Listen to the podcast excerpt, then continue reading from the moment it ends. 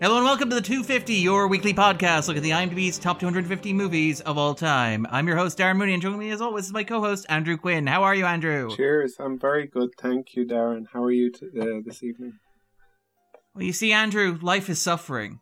It's hard. The world is cursed. But still, you find reasons to keep living. Not all the time. Ah, I'm sorry, I'm Not making all no the sense. time. I, I, I, I just had, I had lunch. Or sorry, no, dinner just now. Some nice uh, what did you have, actually? don- donkey piss soup. Um, okay. so you know, life isn't all bad.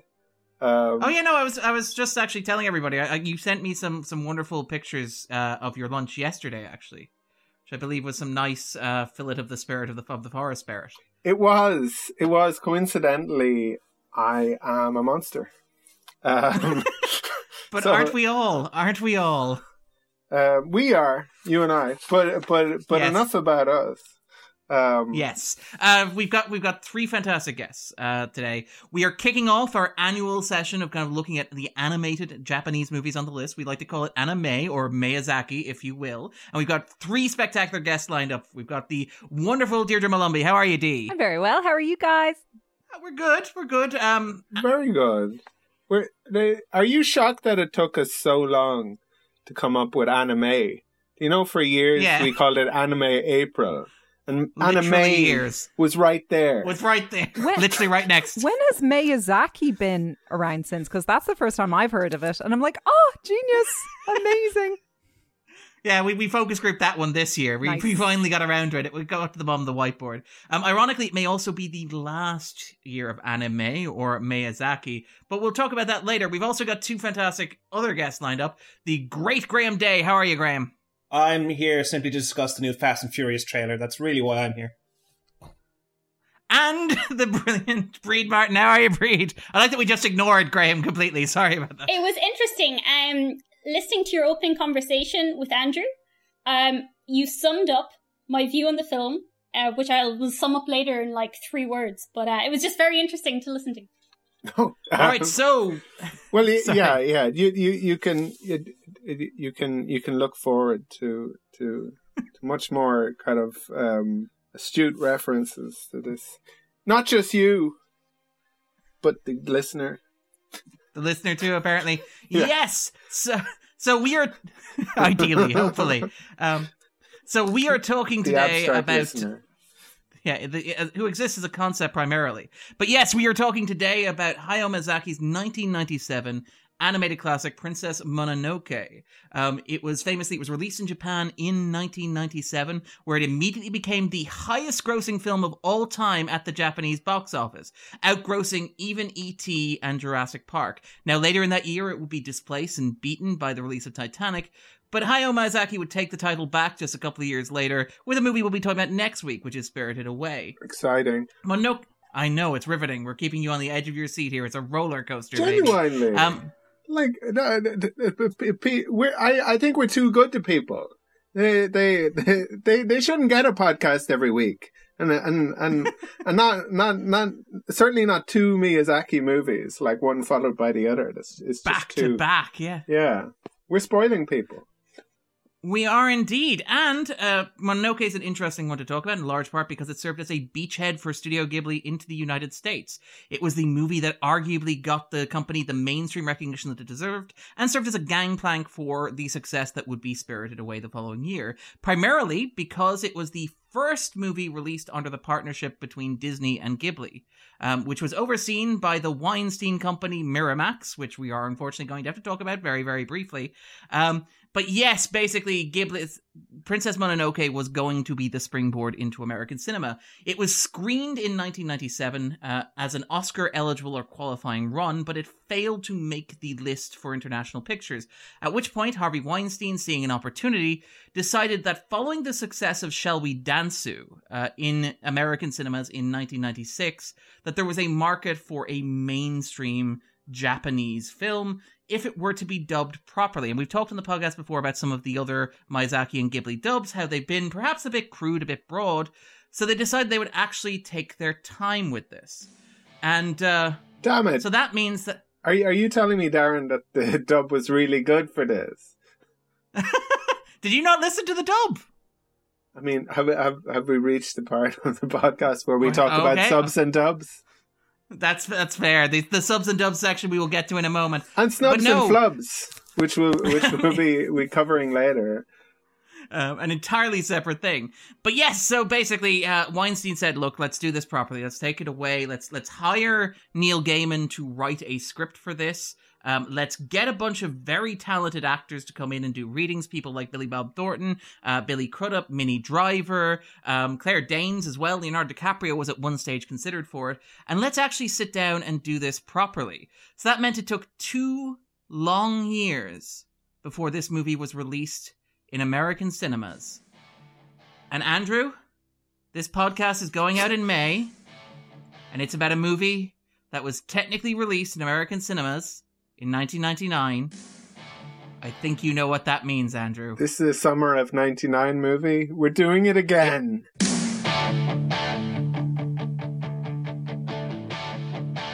We're doing it again, baby. It's a secret summer of 99 movie. What what it was ha- what what about WrestleMania? that, Um, like um, what was in what was in the charts that year? So- there, there was so a lot of like I, I do enjoy. I feel like you're going to add it in post, but I, I I did enjoy those. Like there was a lot of wrestling content, um, which was which which was like I don't know. Like like I was probably like, obviously I, I was only four years of, of age in in 1999, um, but um, but um, no, that's not true. Um, no. Mentally. Yeah, mentally. yeah, mentally Uh, four years of age. So I was still watching uh, wrestling, but I was like, I wonder how many other people were. Was that just me and other people my age? Anyway, sorry. So, So- what was happening in '99, Darren? It's October 27th, 1999.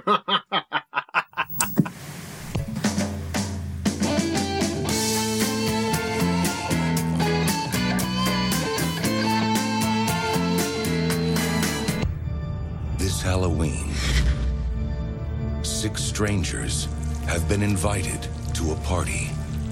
If they can stay up till dawn, they'll win $1 million each. The only catch is that they'll have to live through the night. Let the games begin. Summer is the most difficult season to get pregnant. Why? Because I'm out of town. Catch the Baldwin brothers, Vivica A. Fox, and Eleanor Mondale on all new shows of Hollywood Squares. Tonight at 7.30 on CBS 2. Don't worry, Dad. We'll be dead in five minutes. Not fast enough.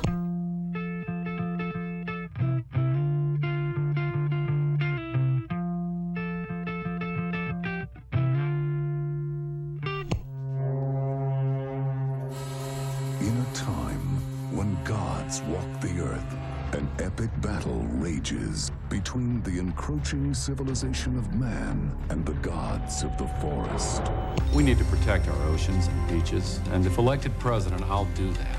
I'll not only continue the moratorium on new ocean drilling off California's coast and Florida's, but I'll move to stop drilling in those areas already leased by previous administrations. To be good stewards of our Earth, we must create a future worthy of our children. Do you, uh, Yahoo? Now, let's touch a lot of bases. Uh, the first thing you keep we keep hearing is you're going to announce in January, right? Or, or make some sort of decision by January. Well, I'm going to announce whether or not I decide to run or whatever. And I What are you doing I haven't between made now- that. I mean, all that's happening now is people are coming out with polls. It was sort of interesting. The one sort of negative poll I had was on Newsweek, and they put me on the cover. So I said, "How could you write a poll? How could you do a poll like this?" And I'm on the cover of Newsweek. And you know, it was just one of those things. But the polls have been unbelievable. So I am going to form a presidential exploratory committee. I might as well announce it on your show. Everyone else does, but uh, I'll be forming that and uh, effective, I believe, tomorrow, and we'll see. I mean, we're going to take a very good, strong look at it. That's right. Me bad.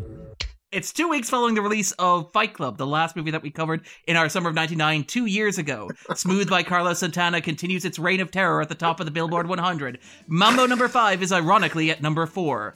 Unpretty is at number five. My Love Is Your Love is at number eight, and Scar Tissue is at number 10. At the US box office, it's Halloween weekend, and that can only mean one thing. The House on Haunted Hill tops the US box office. The Best Man is at number two, directed by Malcolm D. Lee, who will be directing Space Jam 2, A New Legacy, which we'll be covering in our summer of 2021.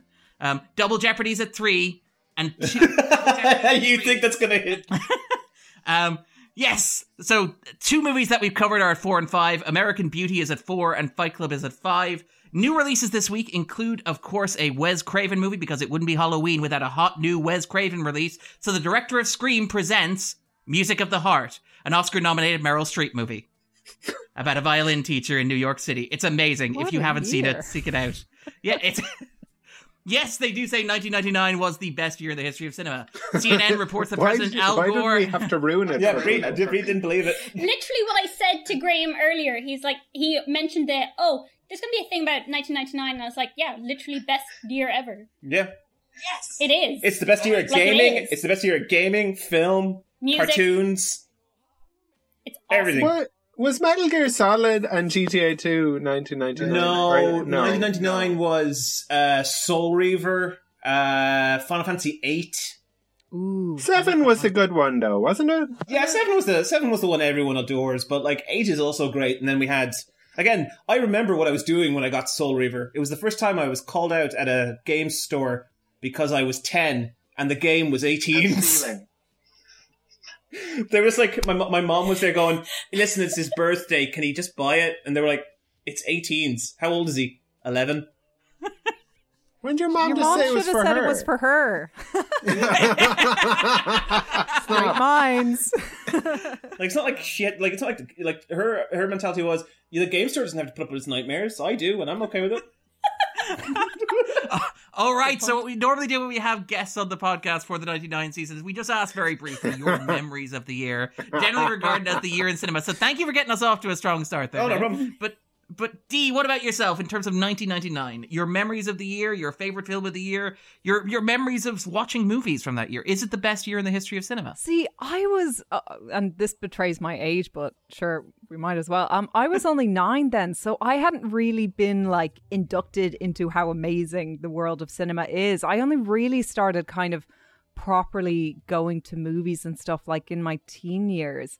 Um, it's only kind of retroactively, like when I was in my teens, that I was able to look back and be like, damn, the 90s, they were the decade of cinema that I should have grown up in. So that was a very frustrating experience for me. And to this day, like, of any decade in cinema, like if you give me like lists of all the releases, like I've probably seen more 90s movies than any other decade because the 90s were just so fantastic. But I mean, like, looking back, um, Fight Club was mentioned there. Like Fight Club was a big, big movie for me in terms of like you know when I was kind of in my later teen, teen years, like watching that just like on repeat on DVD. The very first time I saw Fight Club, I saw it like halfway through the movie to the end, and I still thought it was like the best movie ever.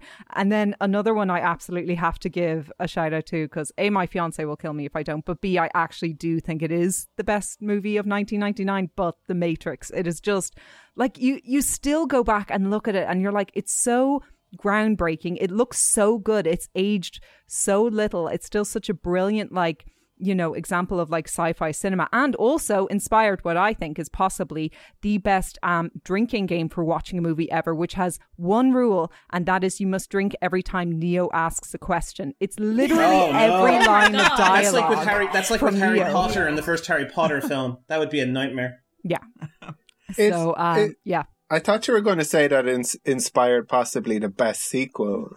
Yeah, the hot take, the hot we'll take. have to this wait till the matrix 4 i suppose Yeah. Oh, Andrew, you were right. GTA 2 did also come out in uh, 99. Yes.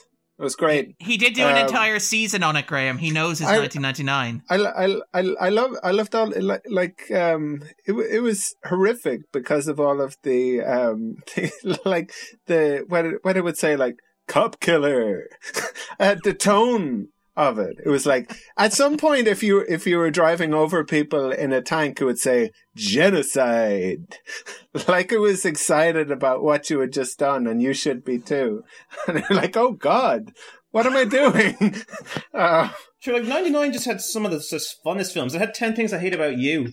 It had The Iron Yeah. Giant. yeah Yeah. Um, and Bríd, what about yourself in terms of your, your memories? Because you jumped out, you said 1999, yes, greatest yeah, year in pop immediately, culture yeah. ever.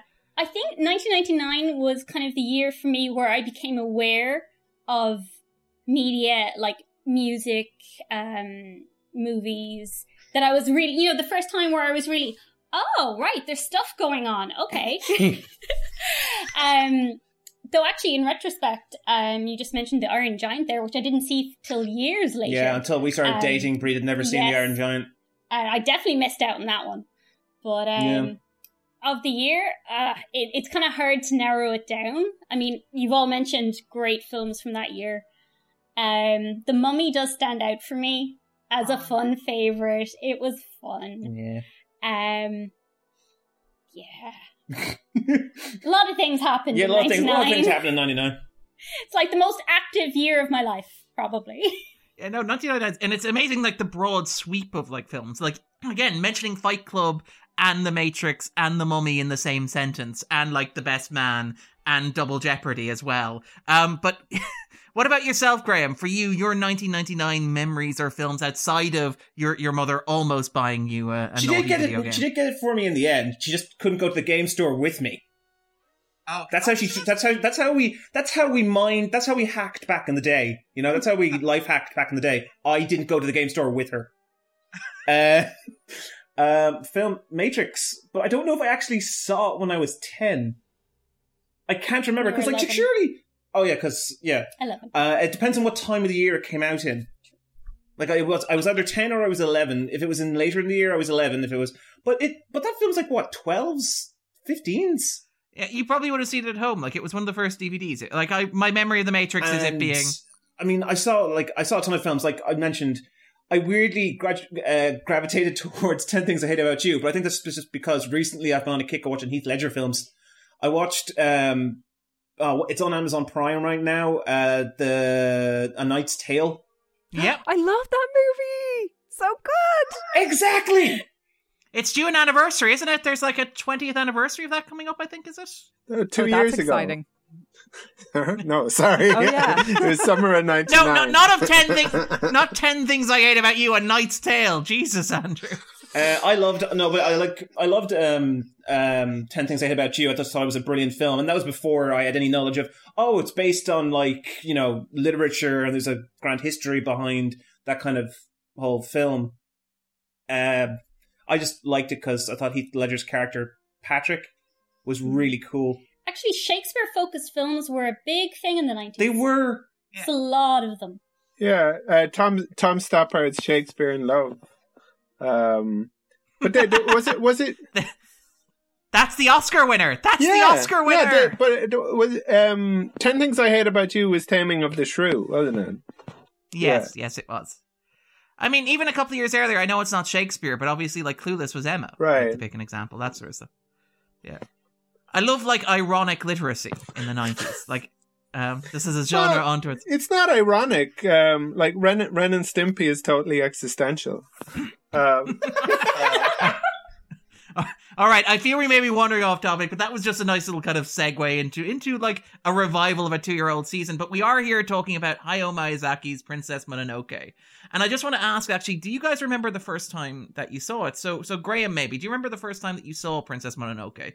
Did you see it when it arrived in cinemas in 1999, or did you kind of discover it later?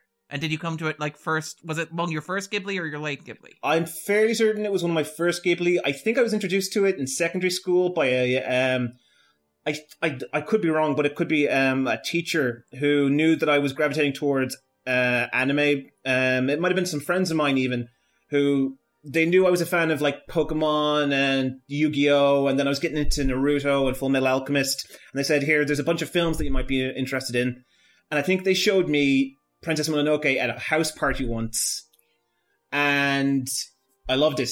And I think that's the first. I actually think this is the first. Um, because I I'm never sure about the pronunciation. I think it's Ghibli. I think it's Gib. I'm not sure Ghibli Ghibli. It's probably Ghibli. It is probably like ne- don't trust me. Never trust me. I feel bad, that's cool. Darren. I, I gave you such a hard time on, on or I will in the future. It's going to be uh, time is a strange thing. Um, yeah, but the when when we when we did or when we will do or will do Harakiri. Harakiri, I gave you such guff. about, about, about pronouncing things, and I'm sorry. No, it's okay. We've only been doing it for four years. I, mean, you, you, you, I, you think you'd be used to it by now. But sorry, Graham, cut you I off. I do there. beg your Studio pardon, my fault. That's I suppose that is my first memory of potentially my first Ghibli. Um, I always consider my first Ghibli to be um, uh, Howl's Moving Castle, but that, I think that's because it's my most fond memory of a Ghibli film. Uh, but I'm fairly certain it's. I think it's my favorite. It's Well, like it it's Chris- my first. Yeah, it's it's your first, and it's um. Well, I showed Bríd all the Ghibli films, well, all the ones that are. We haven't seen all them. Spoiler alert for my answer. Uh, um, but yeah, it's I'm fairly certain Princess Mononoke is my first one, and it got me into them. So, because the second I found that out, I literally looked up the list and saw there was like, oh, cool, there's like ten of them, and now there's like twenty. So that's how far it's gone for me. All right. Um, and and Bríd, then, do you remember the season, the Ghibli season that was put on just for you? It was early on in our relationship, Yeah. actually. Like so, It was a litmus about test. ten years ago. Um, yeah, Ghibli season kicked off with uh, Howl's Moving Castle. So off to a, a solid, solid start. Um, a lot of the, the big Ghibli highlights in that, including next week's film.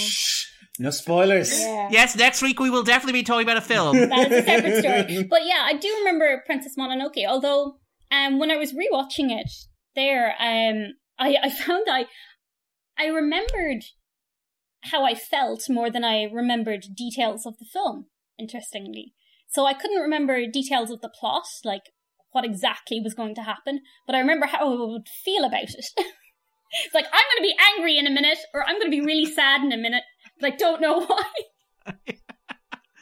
It is, it is a great couples um, season. Just get Ghibli. like there, there, there, there, there's there's a lot of stuff. Um, especially that that um, what's it the the um the raccoon Uh, Pompoko. Pompoko with the with the scrotums. It's, it's so Yes, much with fun. The, the bouncing. Have we covered that?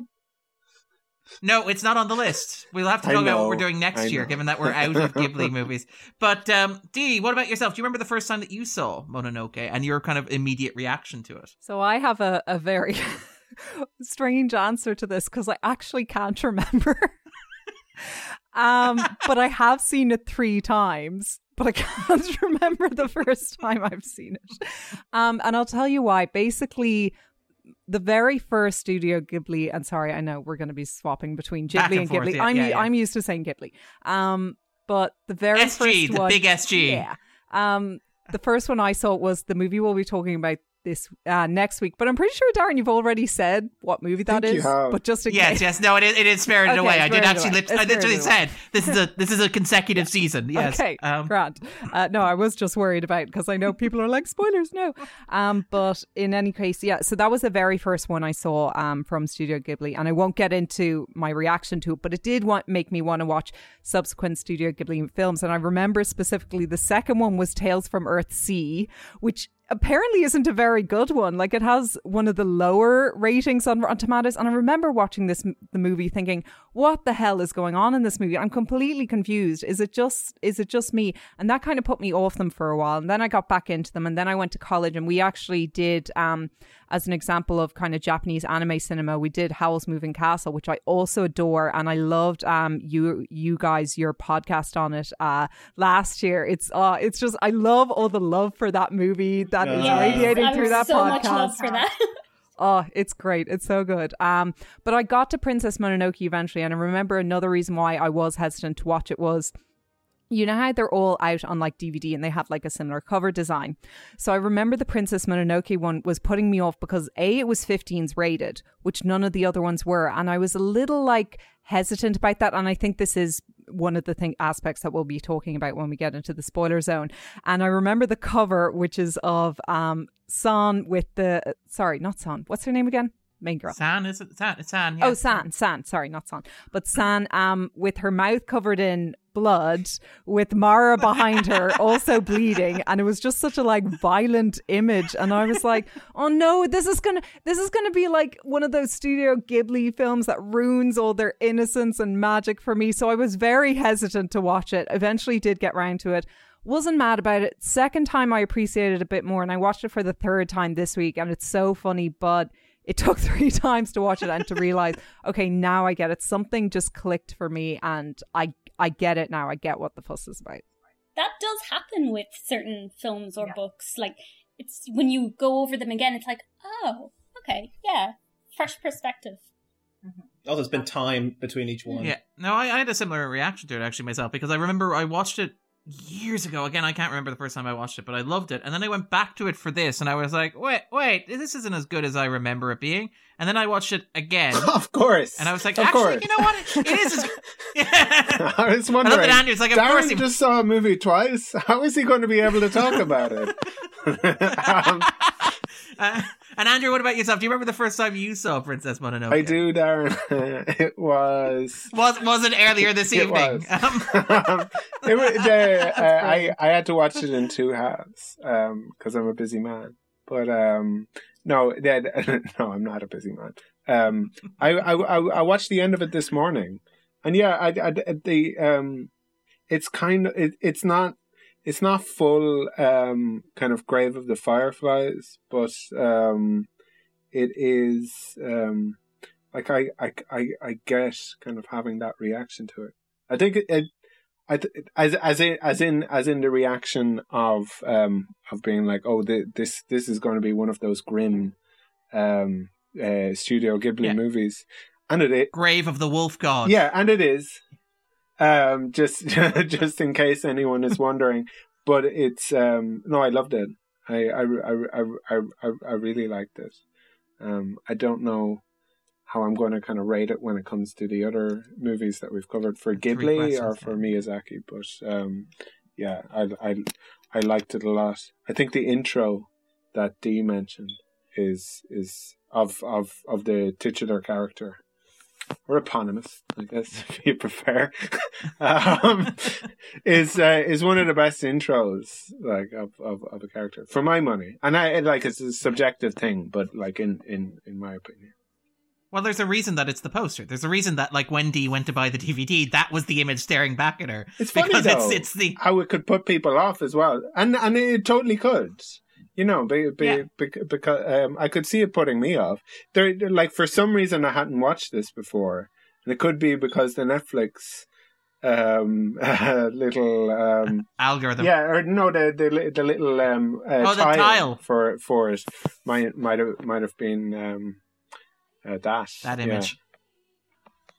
You know that they designed the Netflix algorithm to show you a tile that you will click on. Actually, like they, it's incredibly well. you like don't, it profiles you don't want to see my tiles there.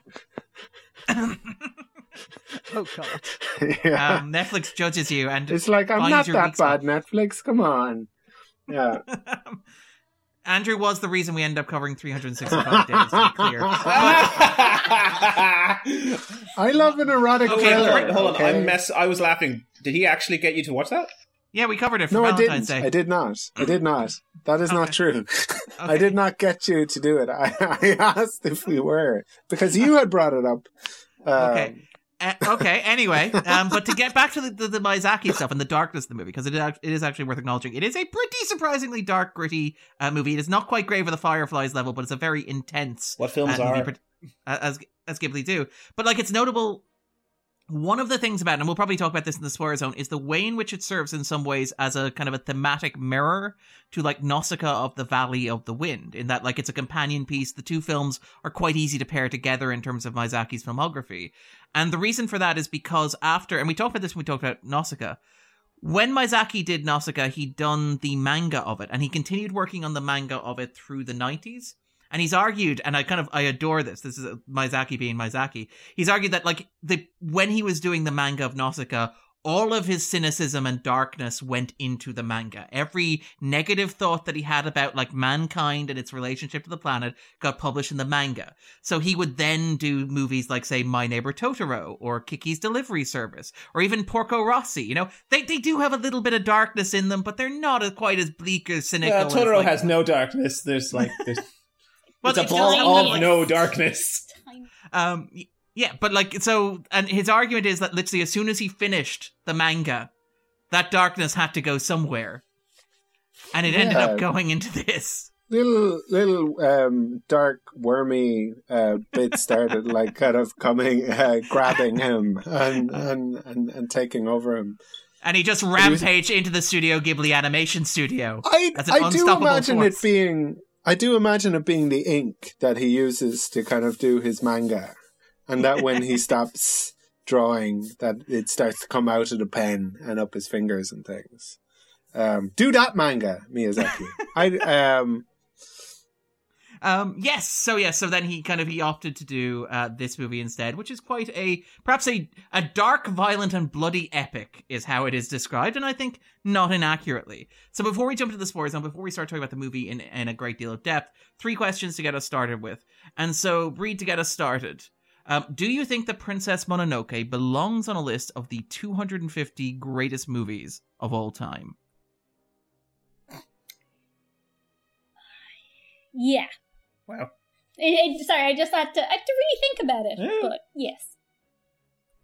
Cool. And like in terms of like Ghibli's output, how would how would you rank it? Um, like how is your kind of like how for you is it is it his best work? Because like Miyazaki said that this was the first time that he announced his retirement from animation. This was the the first of many. well, I mean, it's yeah, it, the first of many. Like it, it's become a recurring joke that when Miyazaki finishes a movie, he's like, "I've done everything I can. I'm out," and then it's like, "But wait, I've got one more idea. I have another I'm in." story though. Yeah. So this was the first time he said, "Look, I've I've poured my heart and soul into it. This is my magnum opus. This is the thing that I want to be remembered for." So how how does that rank for you? Is this is this his masterpiece? Does it rank up there? It's interesting because if you had asked me a few days ago, I probably would have said Princess Mononoke is somewhere in the middle because, as I said, I didn't quite remember exactly. But then rewatching it, um, it's it's probably quite high. I think. Um, I really enjoyed it on a rewatch. Um, and actually, because I originally watched it in the English, um, with Graham's Ghibli season, um, I watched it in the Japanese this time, uh, which is quite interesting. But um, yeah, Is it uh, more intense? I usually find the Japanese. But yeah, they're better at they're well, they're better at doing there- their own stories. There is an intensity to it. yeah, it's and, not in the. Um, from what I remember anyway, because I saw the English a while ago. Mm. Um, but yeah, it, it I think it went up on our recent rewatch, which we all seem to have varying opinions on rewatching it. So. It's like a yo-yo. Yeah. Um, I mean, I mean, this was on the IMDb list on the top 250. It is the second highest ranked of Miyazaki's movies, behind obviously the movie that we'll be covering next week, which is Spirited Away, and there's probably lots of reasons for that. Um, but like, it, it's an interesting film because generally we've talked about this on the list. The pattern is that movies come in, they enter high, and they fall down, and Mononoke has an interesting roller coaster trajectory. You know, in 2000 it comes in around about 93 and then it kind of gradually drops. It's it's down about 130 in August 2009. And then something incredible happens after falling, you know, at that stage what, 70 places, sorry, 40 places. It starts climbing again and it, it's now up at 63. It's been when at a time when most other movies on the list have been dropping. This one has been climbing, and that includes other Miyazaki movies. We talked about like Castle in the Sky. We talked about Nausicaa. Those movies have tended downwards. This one tends upwards. So it's kind of interesting in that context because what, what Bríd mentioned about like coming back to it on rewatches and reassessing yeah, it it on depends on how many wonder- times people have seen it. So second time down, third time up.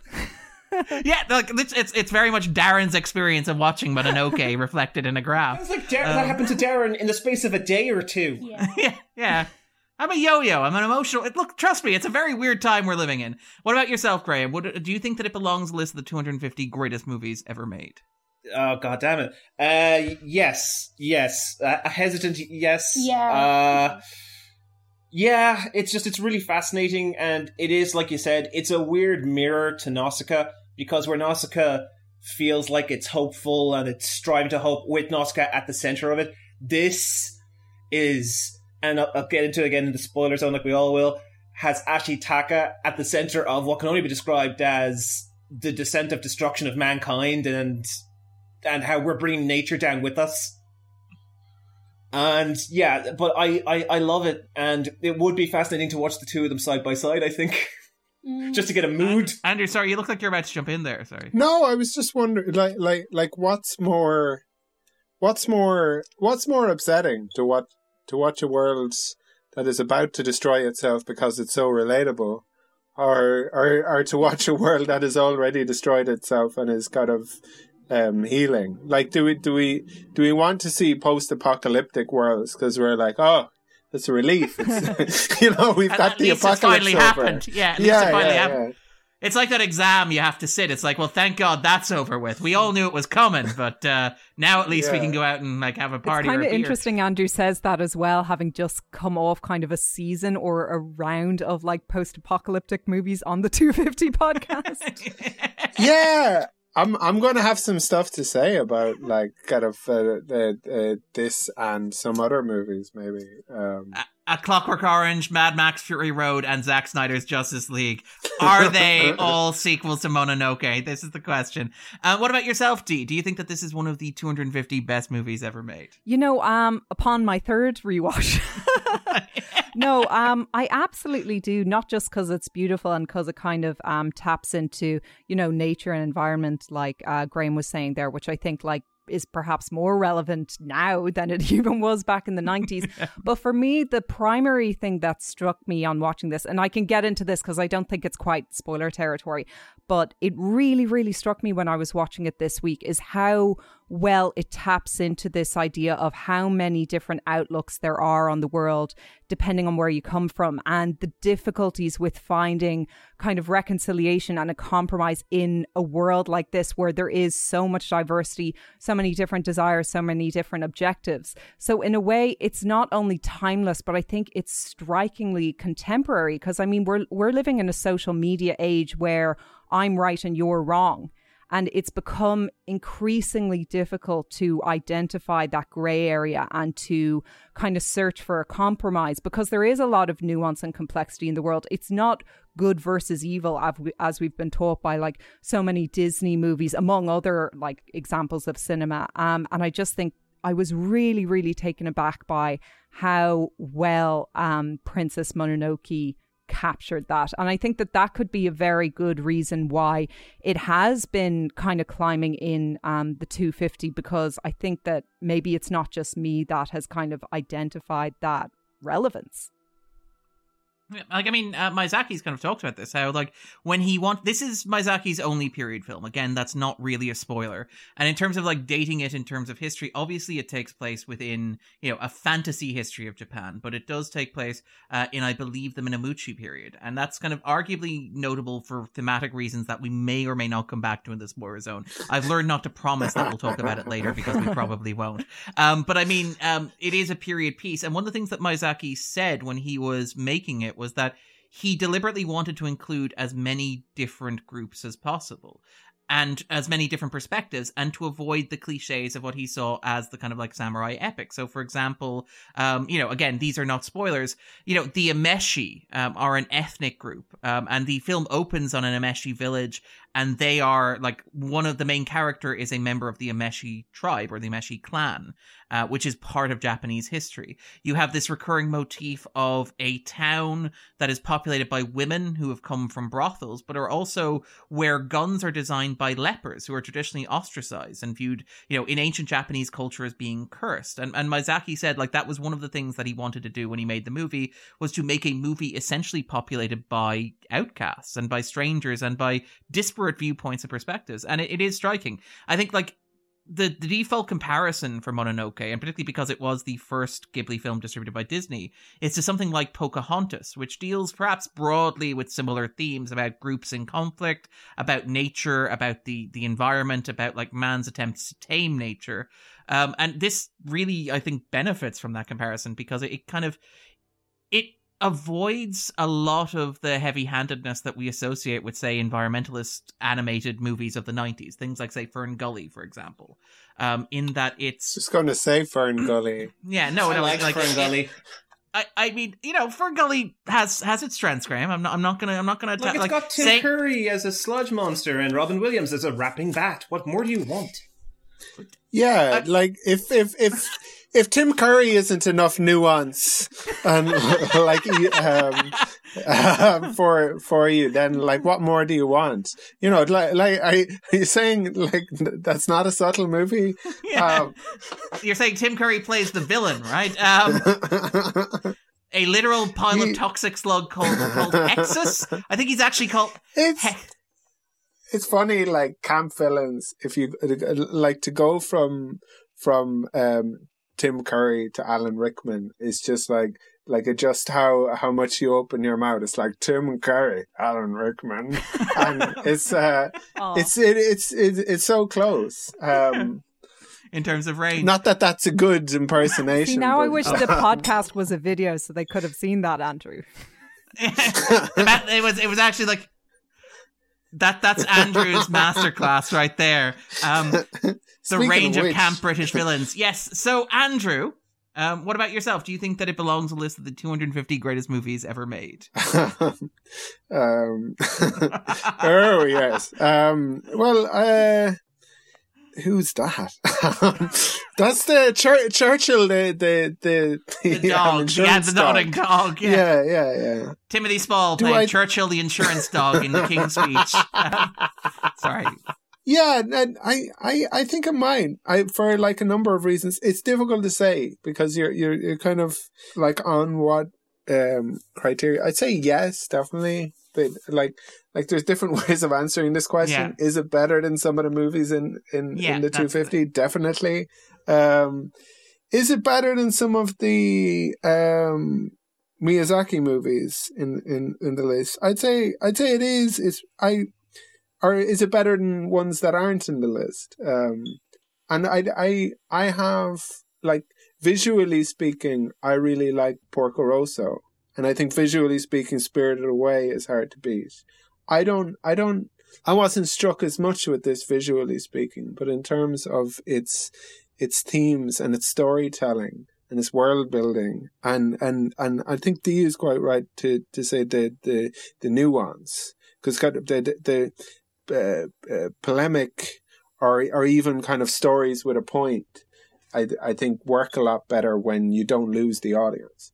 So um, this this I think wor- works works well on all those levels. So yeah, I'd say I'd say it there there's enough arguments for it to be on the list. Um, And and Bríd then but it's probably your- not my favorite. of, of the Ghibli films. And Bríd, would it Of the Ghibli own- movies or, or of the kind of of the anime movies that we've watched, like I really loved Akira. Yes, but I yes. think that's more likely to be on my 250 than on Then- like the 250. Well, there are moments when this threatens to go full Akira. To be fair, there are moments where the film kind of almost Yeah. gestures in that direction. Yeah, they, they, I, I, I did like it a lot. Um, and and and and I think there's there there as I say there are plenty of arguments for why it should be on the list. Uh, and Bríd, would it be on your own personal 250, your own 250 favorite? What about yourself, ever? Darren? Um, Did you say? Yeah, you didn't. I did not really say. does. Um, the answer is probably maybe. Again, I have that issue that Andrew has, which is like, what criteria do you use? Like, there's a lot of Miyazaki on here. How do you rank it comparable to those? Should we make room for other Japanese animated films that are not Miyazaki movies, for example? Um, you know, is this the Why do you best hate or most- Korean movies so much? Um, that, thanks, Andrew. Yeah, okay, fair point. But you, you know what I mean. But and I, I know Yeah, the no, idea of no, I- swa- swapping I- I- one I for one as well mean. is also problematic. Like, I mean, it's like, can't we just get rid of the help? By the way, we got rid of the help. The help left the 250. I'm very excited. Oh, thank God. Is Jaws back? Jaws is not back, unfortunately. There was only so much we could do, Andrew. There was That's only the so biggest Robocop. 250 sin. Oh, and Robocop. Um, It's weird. so I haven't maybe- seen either of those films. I know, right? I should really see the I help. know. Okay, that's going to have to be next Next week's Graham's ep- movie. next week's episode is a surprise episode. He Here, hasn't seen. Don't do this. He has never seen The Godfather. Don't do this. Why are you doing this to me? I love mentioning that just for the reaction. Uh, have you so seen in Mank? season. Have you seen Mank? no. I okay, well then I that's have okay. seen Mank. Uh, I was going to ask, have you've seen Citizen Kane? Then that's okay. Yeah, I've seen Um, Citizen Kane. You've seen, seen Citizen, but you haven't seen Mank. Okay, cool. That's It was the for right way to do it. That's You had to um, see Kane. Oh yeah, my mom wanted to watch Mank recently, and I was like, "No, you have to watch Citizen Kane first, or so much is going to go over your head." go over your I had head, it on. DVD, fortunately, so I just loaned it to her. Um, yeah, Um, and and Bríd, what about yourself? Would it be on your own personal 250, your own 250 favorite movies? Yes, I, I it would. Um, for possibly not the same reasons that other people might put it on. um, but we'll get to that later. Okay, so are they spoilery reasons or? Slightly, I guess. How many of the 250 now would be anime for you? Like the amount of anime films that we've watched? Hmm. Because there's a fair few that you've really adored. Probably somewhere around. Talk to them. Sorry, and I'm thinking. Um, 20, 25 percent. Oh, that's pretty good. Oh, nice. Um, all right then. And Graham, what percentage of your own 250 would be anime movies? Now that you've asked the question. Yeah, Mm, that's fair. Uh, oh, a lot, a ton, a ton of anime. Because I've seen like other studios, and there's a lot of Ghibli. To be fair, um, Would this be on your own personal 250? Would it be more or less than 25%? gotta be more. under. It's got to be more than 25 at this point. I, I I prefer anime and animation to a lot of live action films because they can do so much more with the medium, and they do much more with the medium. I think. Um. Yes, I think no, no, no, no. Though I will not put this. There's a re- like the reason is because, and I, I realized it. I was as I was watching it. This might be too heavy for me. Like it's a it, like like there are multiple films. Like I can't put Grave of the Fireflies on because I could not watch that more than maybe three times a lifetime. Um. The way to do it is the way we did it, though. Yeah. Yeah, yeah. Oh God.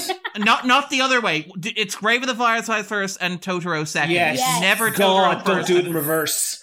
That was like taking a wonderful drug. It really was. Like, But like, it's not because um, it's not because the film's bad or anything or, or lesser than. It's just that uh, it's, it's a personal taste too. If I'm if I'm on an island and there's 250 great films, I'm worried that I've already got enough darkish films, and that this film that is quite dark and has some really strong thematic um, moments in it, I I wouldn't put it there. Um, so that's kind of my reasoning behind not having it, even though it is like it's a great The film. I- the irony, Graham, is you'd probably be on the desert island because of the environmental issues that are highlighted Yeah. by the movie.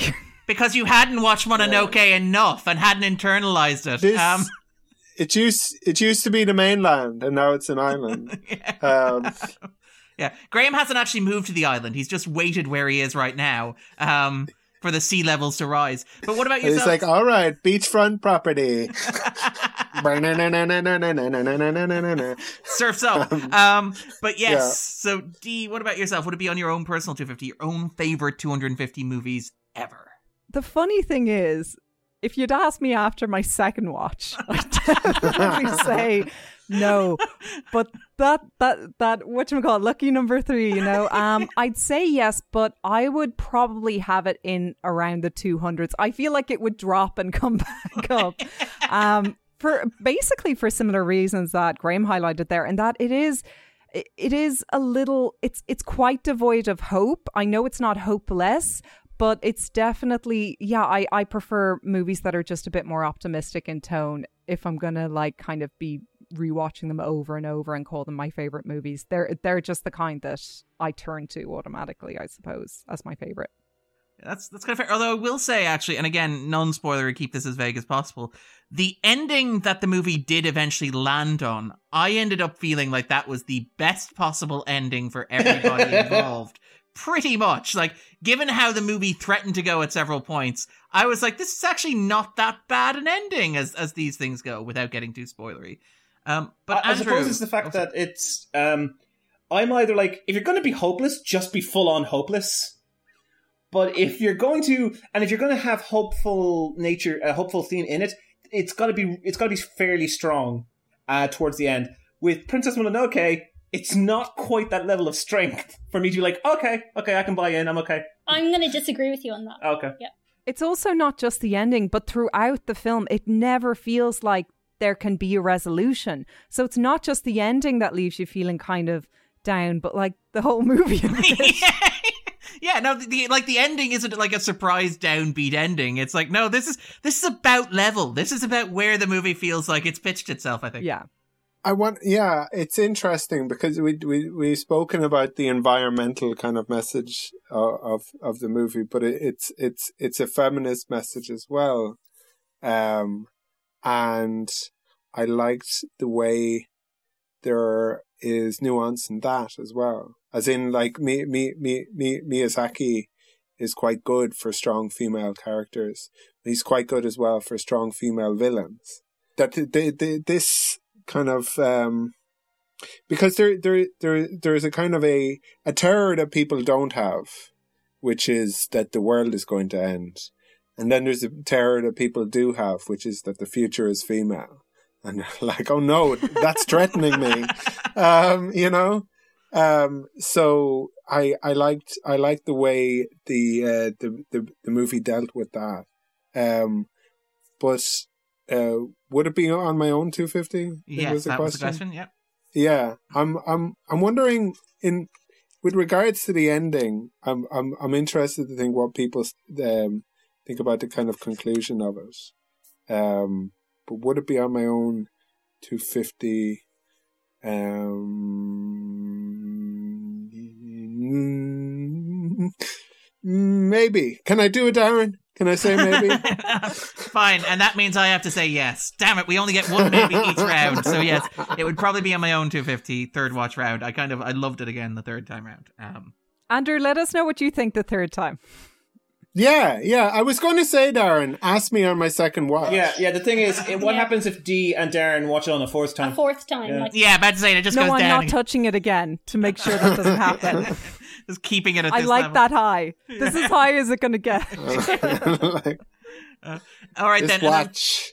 Let's go. This gold watch right here. This third golden watch. Um, all right then, and Bríd, final question then.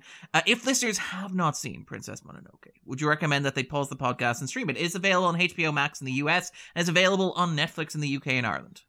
I definitely would. Absolutely. Mm. Go watch it and come back. All right, and Graham. Yeah. Uh, yeah. Okay. oh, sorry, that was the question.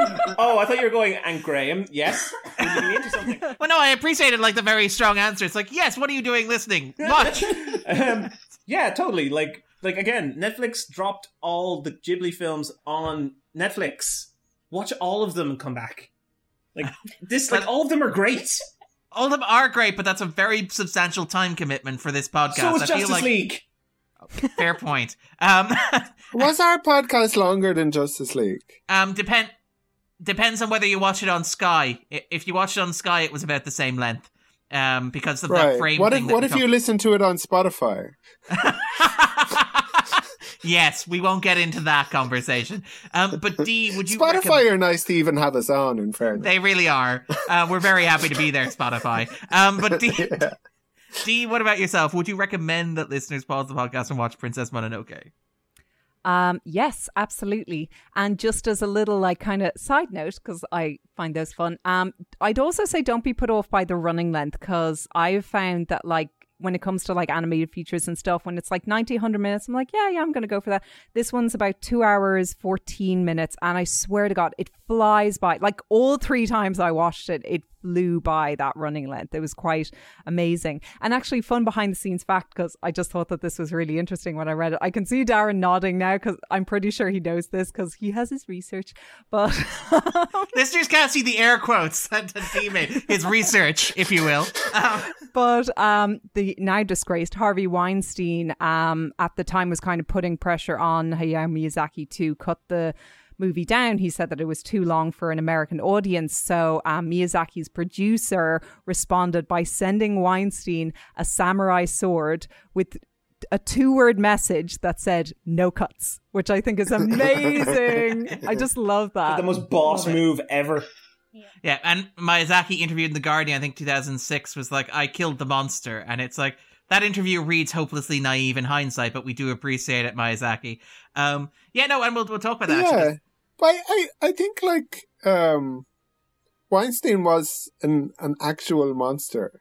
Like it, it would be if you if you were writing a a a Miyazaki movie and he was the um, monster, you wouldn't you you you you'd probably find that it it it wasn't nuanced enough. You know that that that that good good and evil is just far too obvious or something. But um, anyway, um, but yeah. but yes, um, and yes, it is actually 214. It is the longest movie that Miyazaki's made, actually, which is, is worth noting as well. Um, so, but again, we'll talk about in the spoiler zone. I think that it does some very interesting things structurally, and I think the length is part of that. In that it feels like a movie that looks like it's about to end three times, and each time it it doesn't end, but you're like, just keep going, please. Um, and then Andrew, would you recommend? That's what that she we- said. Oh, sorry. Um, no, I was going to say, Darren. uh, Yes, I would recommend. Uh, I can see we are as appropriate for children as the movie that we are discussing. Um, yeah. Does this have a 15 rating? It doesn't. It does it? um, no, I beg your pardon. Um, no, I d- the only reason why I said that was because I was thinking about your recent article on the Escapist about like whether whether is such a thing as kind of unnecessarily long, um, kind of, um, Uncomfortably long, eh? uncomfortably long media. Yeah. Anyway, um, I'm sorry. It was about film Um, run times, actually. That It was about film runtime. just, just to be clear, in case, Yeah, in case yeah. Andrew is insinuating anything else. But sorry, Andrew, would you recommend that listeners pause the podcast and watch? like, why don't I like? I should I should leave it out there. That way, people will go to the Escapist to find out if if like what what is. It, I beg your pardon. I would recommend that people either stop the podcast, watch the movie, and then come back and listen to the rest, or stop the podcast, watch the movie, then listen to us talk about Spirited Away, then watch that movie, then come back and listen to, uh, yeah, maybe do it that way. I don't know. The machete Um, order, I like that. Um, Yeah. Uh, we've been covering Star Wars movies for far too long, and yes, I would entirely agree. Um, I think this is an interesting movie in terms of subs or dubs. I think this is the rare movie where there's not that much difference between the subtitles and the dub for reasons that Oh, we'll probably good. talk about when we get to the the spoiler zone as well. In that, like the entire script was rewritten from scratch by Gaiman based on the translation, and so that was the script that was used for the subtitles because it was ported over for American audiences at the same time. So it's pretty much the same text in either form and I, I like the American voice cast a, a great deal. In particular, the the weird Billy Bob Thornton. Um, He just does not. He just sticks out like a sore thumb. And in a, in Eh, a- Can I guess who he is? Oh, go on, guess who he is. Oh, have you not? Is Did he you the- not watch the? Did you not watch the? I did not. I watched. Okay. I watched this. I watched the subs. Is he the monk? Yes. Yes. yes. Yeah. Giga, I think is his name or something. Yeah, Jigo. Yeah, Chigo. Yeah. I'm so proud of myself. Well, to be fair, given the characters you had, I'd be very surprised if he was playing Ashitaka. Um, Yeah, he's Ashitaka. Oh god. yeah. All right. There's that bit when he starts talking about baseball. Out of and, nowhere. Um, out See of this- nowhere. And it's, See this village here? Used to be a capital of baseball in Japan, but then everybody died. It's the Yeah. message here. I'm a musician. um, I'm gonna here actually, and talk. uh, base, baseball is very big in Japan. It is indeed. They they they they compete in the World Series, don't they? Yeah. That's that's why they're allowed to call it the World Series. the one reason, because it's the one other place. Um, all right, then. With that in Yeah. mind, then we'll segue neatly into the spoiler zone.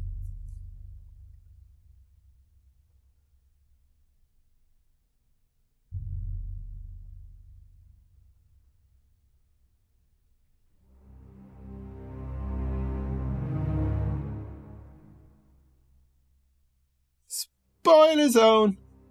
So, Dee, what is Princess Mononoke about for you? I mean, I think I kind of did, um, you know, get into that with regards to the main thing that I kind of took away from it with regards to, you know, the different perspectives, the difficulty it is to find like reconciliation. And then I think it's just also reflective of that and other concerns that are going on in the contemporary world, um, particularly to do with the environment, how the natural world is a very beautiful place, but it is also very vulnerable and it is being decimated um, to this day. And I find it interesting as well um, with regards to um, the kind of who that message is intended for. Because def- certainly for an adult audience watching it, they pick that up. It's it's a very mature theme, I think, um, for an animated movie. But I also find it kind of funny that Miyazaki has kind of gone back and forth with regards to kids watching it because In one interview, he said it's not meant for very young children. But then in another interview, he said that children understand that there are these contradictions in the world. They understand that the world is full of violence and therefore it's fine for them to watch it. So I think that that's kind of an interesting um, aspect of the movie and what it's about and who it's for as well. Yeah. Um, I actually have a really like a quote that I love. A very Miyazaki quote is probably the best way to describe it when he talks about like the movie because he was asked about how dark it was and how much more intense it was than movies like say Kiki's Delivery Service and, and Porco Rosso. Um, it's really weird that you went with Kiki's Delivery Service yeah. of all the films and and My Neighbor. Totoro, well, those are the films that he made in the gap, and and Miyazaki like said that in he was mo- in the blip as it were in the five years Thanos' snap. Um, I love that the Miyazaki wasn't taken. Instead, he came out of retirement and made another movie. Um, but uh, so yeah, so here he, here's what he said he was inspired by. He said he was inspired by the war in Yugoslavia, and here is the quote: "It was a huge risk, totally different from when I was making Kiki. I'd had that experience with Porco Rosso. The war happened in former Yugoslavia, and I learned that mankind doesn't learn. After that." We couldn't go back and make some film like Kiki's Delivery Service. It felt like children were being born into this world without being blessed. How could we pretend to them that we're happy? I really think I exhausted the animation staff with this film. I knew that was going to happen, but I felt that we had to do this. When I finished, I said, I don't understand it. What did I make? At first, I decided this is something children shouldn't see. But in the end, I realized no, this is something that children must see. Because adults, they don't get it. Children understood it. Yeah. So again, children helped it out. Again, I was able to make the next film. Well, it's it's about it's about the state and private companies getting together to destroy the old order, like like the mountain or the forest, and and build um, like the Iron Town or a new city like like like like like like how they tore down old, old Detroit, Detroit in uh, to build Delta City in RoboCop. The the um. But, Obligatory um, RoboCop reference. Well done, guys. We're only an hour in, and you got it. Um, but it, it's it's it's also about the the the like um the, the because it's the emperor who is kind yes. of like decreed this. The, to he's like put a warrant on on the forest god essentially, and and people are trying to make some money out of um, enacting those those orders, and it's a kind of a re- re- replacement of the old gods with the new. Yeah. So of um, because of, the emperor um, is seen as, as spiritually being a descendant of the gods, wasn't he? Like in terms of Japanese yeah, Shinto, but, and, and, but he was looking for a way to stay immortal. Well, sorry, he was looking for a way to become immortal, and that's why he went after the wood to, spirit, forest spirit, to kind of kill to kill the the pagan gods and to to to make it like a god of mammon um instead i guess. Um yeah, because like Jigo, Jigo is a monk. He's he's not a samurai. He's not a mercenary. Jigo is yeah. In the dub, at least, it says he's an ex monk. Well, there's okay. a lot about that character because Miyazaki said he was very conflicted about what that character was meant to be, Mm-hmm. and he had about four options, and in the end, he just kind of went with a bit of all of them. Yeah, and kind of threw them all together. He's a he's, hunter. He's an assassin. He's, an, he's, a monk. Yeah, there was a lot. He's voiced by Billy Bob Thornton. He's voiced um, by Billy Bob Thornton, which is a theme all unto itself. It's like now I'm Billy. Now I'm Bob. I mean, I loved. I just loved. I loved the world of the film and the fact of bringing up the whole fact that they're trying to kill gods. Is it's very matter of fact. They're like, oh yeah, the gods, the gods. Like when the when the first demon shows up and it's the boar, and they just and they kill it and they say, please don't. You know, we're sorry we had to kill you, and please don't curse us. Uh, and and then the way it speaks to them is so unnerving, and then it dies, and it's just like this world is so cool because we get all this history about. Great. I mean, you could be, you could just be like, you know, in a village one day, and all of a sudden a demon storms out and threatens to brutally murder you. This is great. It's the fact that you like, would react. I like would react just like that. To be clear. Yeah, adds a little bit of excitement, you know. Otherwise, it's just a really boring Monday. It's, it's the it's the fact that this is their this is their world, and that this kind of situation does potentially happen. Like they know about the gods, they live in relative harmony with the gods, and it's the fact that within 10 minutes, because I checked this, within 10 minutes we have the introduction of this clan, we have the introduction of this whole world of gods and man and, you know, encroaching on this little clan. And then and then it's all taken away because Ashitaka, who has been cursed by the demon, has to leave, and you know he cuts his top knot, which is very symbolic in Japanese realm. It usually means um, renouncing all your titles and renouncing your your family and your home, and it's very sad. And this, they use it as a form of banishment, but I, I absolutely adored it because he's a prince, and no one. It's never acknowledged again that he's a prince. That was actually a point of contention uh, with with Weinstein. Weinstein apparently and Gaiman had a big argument over Oh, that. is he a where, Disney like- prince then? Well, 'cause- no, okay, but okay, and and Mononoke is a Disney princess, but the, the I imagine. I imagine Gaiman wanted a prince. Yeah, game uh, like uh, Weinstein was like this guy. He lives in poverty. He's just hanging around a village. Why are you going to call him prince? You're just going to confuse the audience. He doesn't like have any royalty. He doesn't have a talking animal sidekick. Sure, he's got the elk, but the elk doesn't talk back. I but mean, it you know, does talk how- back. We just don't understand it. He he doesn't have a crown. Just He's lose- like he's like Prince Andrew, your friend. um, but yeah, so no, Ah. Gaiman Gaiman fought to keep Gaiman fought to keep the uh, the honorific prince, and like I, I really like Gaiman's response, which is a very Gaiman response. Like Weinstein was like. Like Weinstein was like, "Well, how do we know that this guy's a prince?" And and Gaiman's response was, "Because everybody keeps calling him prince. That's how you know." And I think I lost everybody. Oh wait, we lost Aaron? Oh, we lost Aaron. No, Oh, that's not good. He's the best of us. Um, It's a whole new situation. Oh my god, this has never happened before.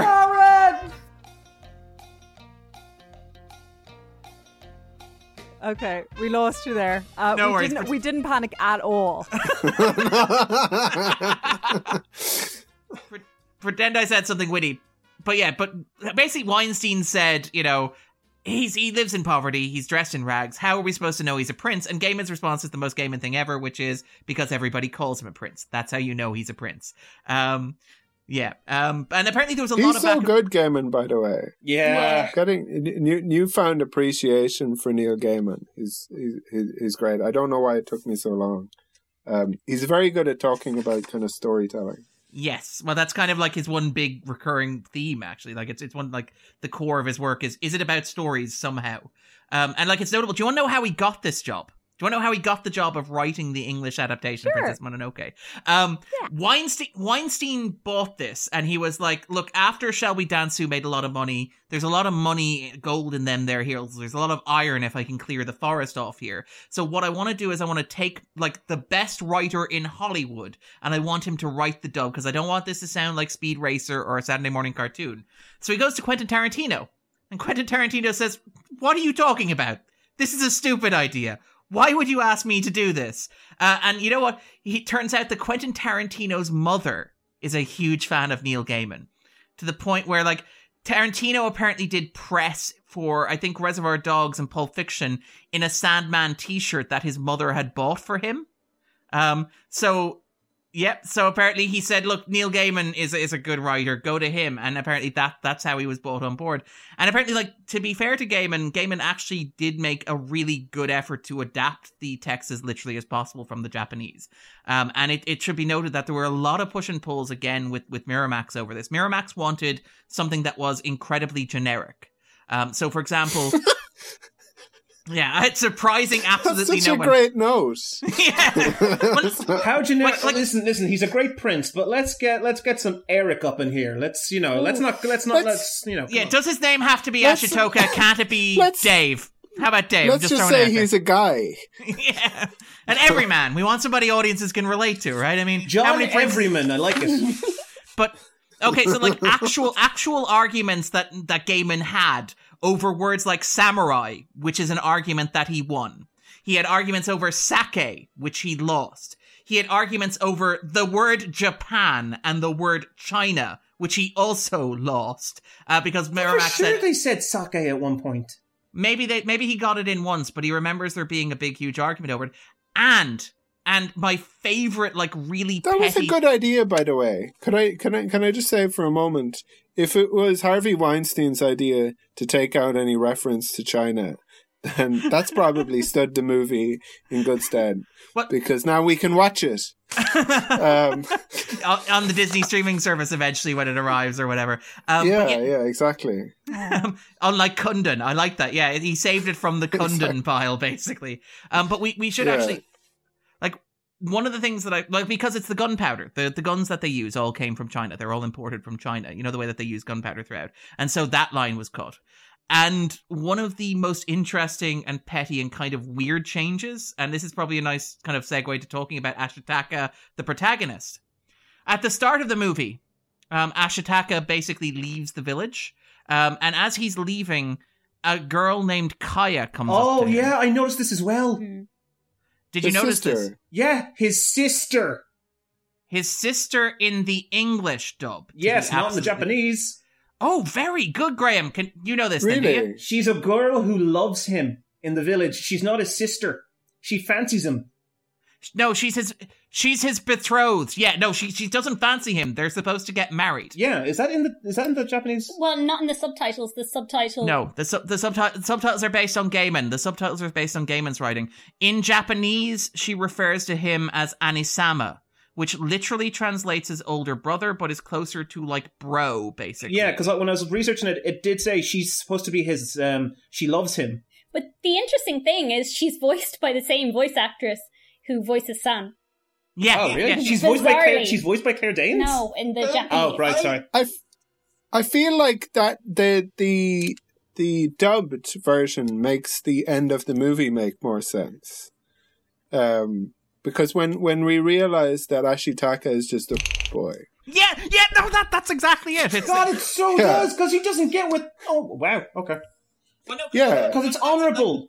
That's the big difference between the, like that's a really weird specific change that you know Miramax made for that exact reason, which is like in the Japanese version, Ashitaka is a guy who rides out of town. His betrothed come up and gives him a little diamond dagger and says, "Promise me, promise me you'll never forget me." And he says, "I promise, I will never forget you."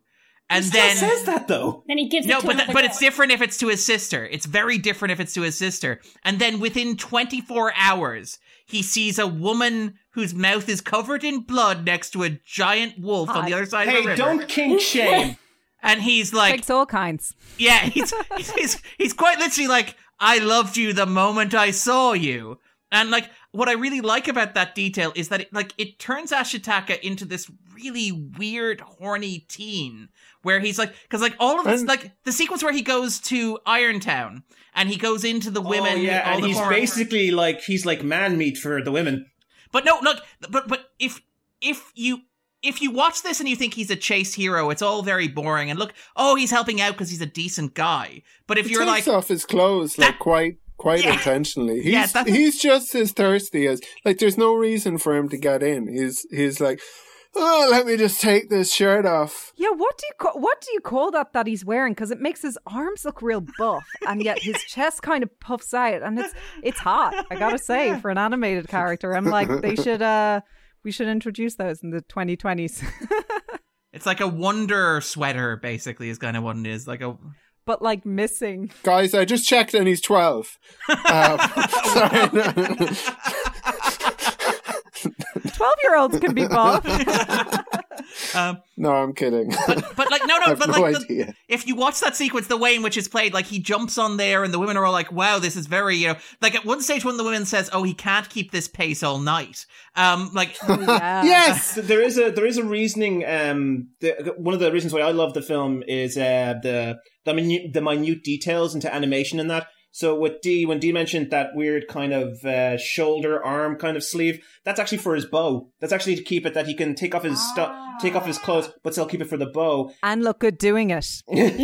and, and watching the one of the one of the weirdest scenes that I really enjoyed was him restringing the bow. Yeah, which he does at the very start. The detail they put into it when he's restringing the bow as he's running to run. Well, he's waiting for he's waiting for Yakul. Like it's like Yakul hasn't arrived, so I'm just gonna restring my bow. No, no pressure here. Yeah, makes sense. It's just like it's just it's just an average of detail and minute detail they went into every time they had to look up something that was say. Um, I know it's a fictionalized version of ancient Japan, but it's just something that makes it it adds a little bit more realism to it, which is kind of what they're also going for, I suppose, with the fact that the lessons hit harder because it feels like it's a world that maybe we've forgotten about because of our selfishness. Because there, there's a recurring theme as well about his fatelessness. Because everybody is like, whose side are you on? And, um, and there's, there's also, like, at the end, he says to Princess Mononoke, he's like, I'll see you in the forest, I guess. Whenever I he's can. Kind of like, Wh- yeah, whenever- whenever he's I gonna, can. He's gonna, he's gonna call around every now and then when he feels like it. Yeah. But he's No- no also going to strings. divide his time between like, Iron all Town of these with the- prostitutes. Yeah. Yeah. I mean, uh, um, uh, He does establish Sorry? himself as a bridge between Mm. the kind of two lead female characters. Yeah. You that represent the two theme main themes of the film, and he's kind of somewhere in the middle. Well, that, that's the thing is that like that. I think like the Japanese version of Ashitaka is much more interesting because you have that kind of like proto howl kind of proto boy thing going on, where he's this kind of like he's a little bit of a mess. He's a little bit like the moment where like Eboshi, where he's like between Eboshi and San. And he's like, "You two need to stop fighting," and Eboshi's like. Oh, she'll make a great wife. And it's like in the English version, that's really odd because he's so chaste and so like, you know, reasonable and dignified. But in the Japanese saying that, Darren. In the Japanese version, he seems like a bit of a horn dog, and you're like, yep, she's got his number. She knows exactly what he's doing here. Like, my big. well, he's he's struck by like he he he has this monster that's taking over his right arm. Like the, this, like idle the- the- hands, the- is that what we're saying? Yeah, yeah. I felt I like w- seeing that. I I was like, I feel like on some level, like it's not a major theme, but that that that there that there is a minor theme of of what do we call it on the podcast? Onanism. Let's Um, call it onanism. That's that's that's the, Yeah, that euphemism. Um, I just find it funny how, much like Justice League and much like whatever film we're talking about that has Jason Momoa in it, moved on to talking about. We've ta- stopped talking about the themes and everything in this, and we've just started talking about um, an animated character's body and how he, how his supposed horniness has infected the entire film. Yeah. Let's talk about the Kodama and the arses on them. okay, but my my my point though is that like my one of my big issues with the movie in English is the fact that Ashitaka is a su- very bland protagonist. Like the movie, as as Dee mentioned, like the thing about the movie is that it, it has a lot of nuance and it's got all these. Everybody has a perspective and a side, and everybody has a reason for doing what they're doing. And I kind of love that instead of like Eboshi being like the evil villain who's out to ruin nature for money, instead it's more like no, she's trying to create a place in the world where like as a woman she can hold power but also where women aren't exploited and taken advantage of and where lepers are kind of welcomed and not treated as inherently cursed. And like you get even with the forest and you understand why the forest is pushing back against her and there's the moment where like mononoke is about to kill her and she's like oh by the way i know you're angry that we killed a couple of wolves and boars but just so you're clear you killed these women's husbands as well so you know maybe nobody's hands are clean.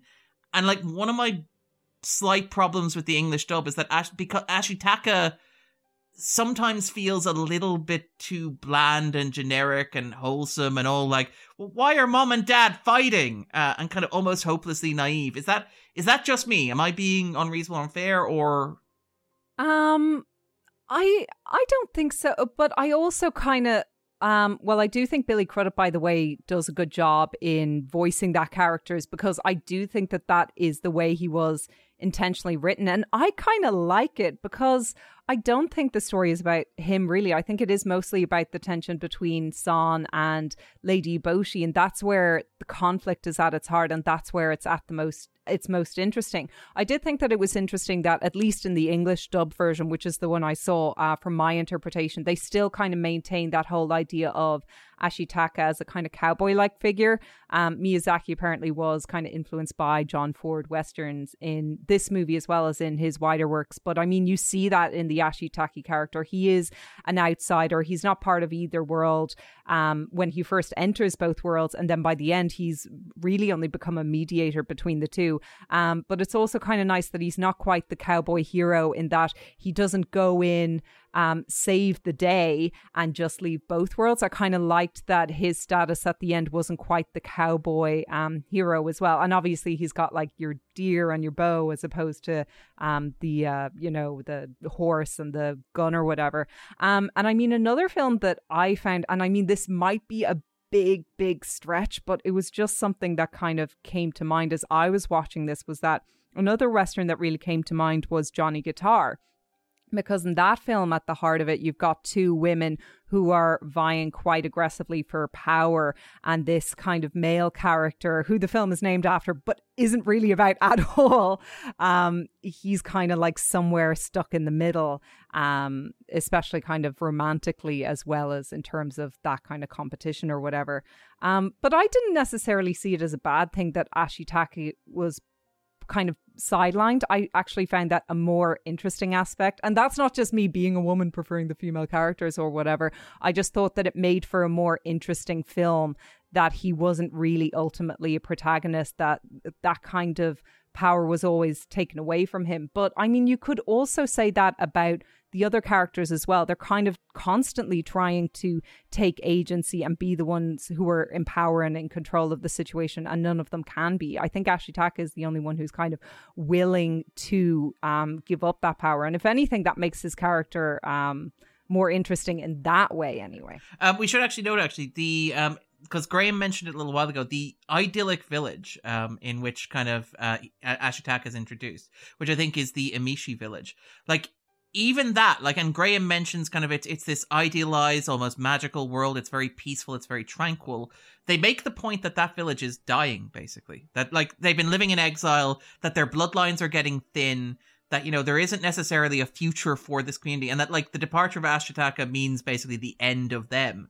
So I like that even even that idealistic past, like completely separate from all the stuff that happens over in the forest with Irontown, is completely erased and completely gone. Um, and to be clear, uh, just there, D, I wasn't suggesting that Ashitaka like needs more stuff to do. I was actually like when he arrived, it was more like I'm much more interested in like the story of San and kind of uh, Eboshi um, as characters uh, than I am in, in kind of Ashitaka getting between them and saying, "Guys, stop, stop fighting." You guys should maybe like talk to each other and like listen to each other and not kill each other. Uh, maybe that'd be a good thing to do. I like Um, the fact that um, the, the whole fact is that it's you know that the film is um, you know man encroaching on nature and destroying nature, and the balance is gone. And the fact is, I, I took it that the balance was already gone by the fact that the emperor had already ordered the destruction of uh, Akatash, uh, sorry, Ashitaka's um, village. His whole tribe, you know, his tribe had been decimated, and that was in my when I rewatched this, and I think this is my fourth or fifth rewatch. Um, so how are you on that roller coaster? oh, it's always it's always good. Just this time, it's just like I I suppose it's age. The first time I saw it, I was in my teens. The next time was in my early twenties. Um, there was a period where I was watching it a lot, and now coming back to it as a thirty year old who worries about the future and you know how they can't how I can't really help in any uh, meaningful way. This does strike differently than it did did when I was a you know young teen idealize the world and stuff like that. So yeah, it, it definitely changes each time you watch it, especially when you hit different milestones in your life. But uh, yeah, I find that the balance in the world has already changed by the time Ashitaka reaches the Iron Village because his vil- I feel like his whole clan were what kept helped keep the balance. And it just uses a throwaway line that the Emperor had destroyed them and I'd say that the reason why was because they were probably keeping the balance and weren't kowtowing mm. down to the Emperor's mad will to be immortal. Was it like 500 years ago that that happened? Yeah, so it's not, it's not the same emperor. Like he hasn't. No, no, no. But yeah. it's that his that it's that their family fell to the to the to the line of the Emperor. That's what I mean. I I'm not entirely like again. Part of me watches this and kind of wonders like I'm not entirely sure I buy that from Mizaki. I think Mizaki's more well, humanity's always sucked and it's always been terrible. It's always been kind of unsustainable, and we're just we're like reaping the consequences of that now. I think he's an anti-Herzog, kind of. that that that you know that that nature is not our enemy. um, we are nature's enemy. Well, no, that that's a, that's explicitly it. I mean, like environmentalism has been a big key theme of his work. We went back and we talked about it when we talked about Nausicaa and we talked about Laputa Castle in the Sky and things like that. And like, it's worth noting that like Miyazaki in 2015 spent 2.5 million dollars building a nature sanctuary um, on Japan's southern Kume Island um, as well, which is is again very much kind of committed to it as well. Um, things like he's, he was Where, inspired. where does the money go? On the, on the two and a half million for a nature sanctuary. It's presumably just buying land and then saying, "There you go, there you go, Be nature, have be, it." Yeah, be nature. um, all the birds are lining their Putting- nests with hundred yen bills. You know, Putting up boards and things like with descriptions. I love that we're kind of hipsterizing it. It's like gentrification. Uh, but like, Yeah. but like, obviously, like even the the forest here is is based on like Yak- the Yakushima Island, for example, um, which is a very specific forest, a very specific place um, in Japan as well. But I, s- like, I saw footage from it, by the way, and the likeness is incredible. Like it really look like look up a video of it because it's just it's such a beautiful forest. I kind of want to go there now when we can travel, obviously. But you know, um, but like like it is worth noting in that context that yeah, it is is very much about this idea of balance and nature. And again, the setting of the movie in the Muromachi period. And I did mention we might come back to it, and we did. So Bing, but yeah, the that was the period in which you had the Japanese introducing uh, things like Zen gardens as part of Buddhism as well, like in the idea of like nature as something that was tamed by the powerful, and like, and again, you have that sequence even here where you have Eboshi, and like you're supposed to think, oh my god, she's going to turn out to be a villain. She's like, come. Let me give you a tour of my evil lair where I make guns and kill animals. And she's like, oh, by the way, I keep a nice garden. I have a bunch of prostitutes who've nowhere else to go, and these lepers here would be dead if it wasn't for me. So, just in case you were thinking I'm a terrible human being, I'm probably not. But I do like the part of the tour that she gives is, by the way, here is my garden. Here is me trying to control nature. And again, it's one of those things that I think we've talked again, we probably talked about it in a Miyazaki movie because of course we have. But the idea that like the idea of wilderness is basically a relatively modern invention in terms of human history. The idea of the wilderness is something that exists apart from man. That like there's where man lives and then there's the wilderness is something that only really existed in the past two, three hundred, four hundred years. Um, and like this is, I think, what Miyazaki's getting at here, which is like this is the point at which man and nature become two separate entities at odds with one another. And you have this theme throughout, and Dee was quite right, this this idea of kind of like juxtapositions where you have constant situations where forces are set up in opposition to one another. So you have the East and the West. You have the exiled Emishi and Irontown in the West. You have the, you know, the Asano and Eboshi who are fighting the kind of feudal lords. You have man and nature. You even have like men and women because like the sequence where um Ashitaka sits down with the men and he's like, "Oh, they let anyone here. Those women, th- th- th- those women have no right being here because of course they are because Yeah. they're other." All the women treat the men with the contempt that they deserve. it's it, and it, uh, there's there's also like with, within that there there's also like the the you know you would think that it would be you know man against nature, but it's like nature against nature too. Yeah, like the, the, they- the wolf they- and the boar and the monkey. It feels like they should be all be on the same side. And they're all expecting the forest god to save them as well. But the forest god is a god of life as well as death. Um, so yeah, you have the monkeys and the boars and the wolves attacking each other, and there and and there's there's a kind of a um, there's it, it's there there's that interesting thing about petitionary appeals to like a god, where God decides what um what God's going to do, you know. So you go into the the the river um to heal yourself, and it heals one thing but doesn't heal the other, and um and it saves somebody's life but doesn't save another person's life. And they they they think that kind of I guess God has their back, but God is a kind of a like a creature of balance, I guess. Um, yeah, not good or, evil. something. Like Miyazaki rejects the Yeah. idea of good and evil mostly, which is kind of striking and kind of. I, I by the way, I do love that. I love that the forest god is like, by the way, I will heal your injury, your gunshot, but not your curse. Because the movie still has an hour left in it, so you gotta live, but you still gotta have character motivation. No, which but I he do- had, but he had, but it's almost like he could kind of predict that he was meant to Yeah. still have this for some reason, you know, and ultimately it turned out to be for, you know, the right reason. So I, so again, it's kind of godlike. You know, it's not I won't heal all. It's like Yeah. you have to kind of You learn something from this Yeah, as you well. have- you know? you- That's more godlike than anything.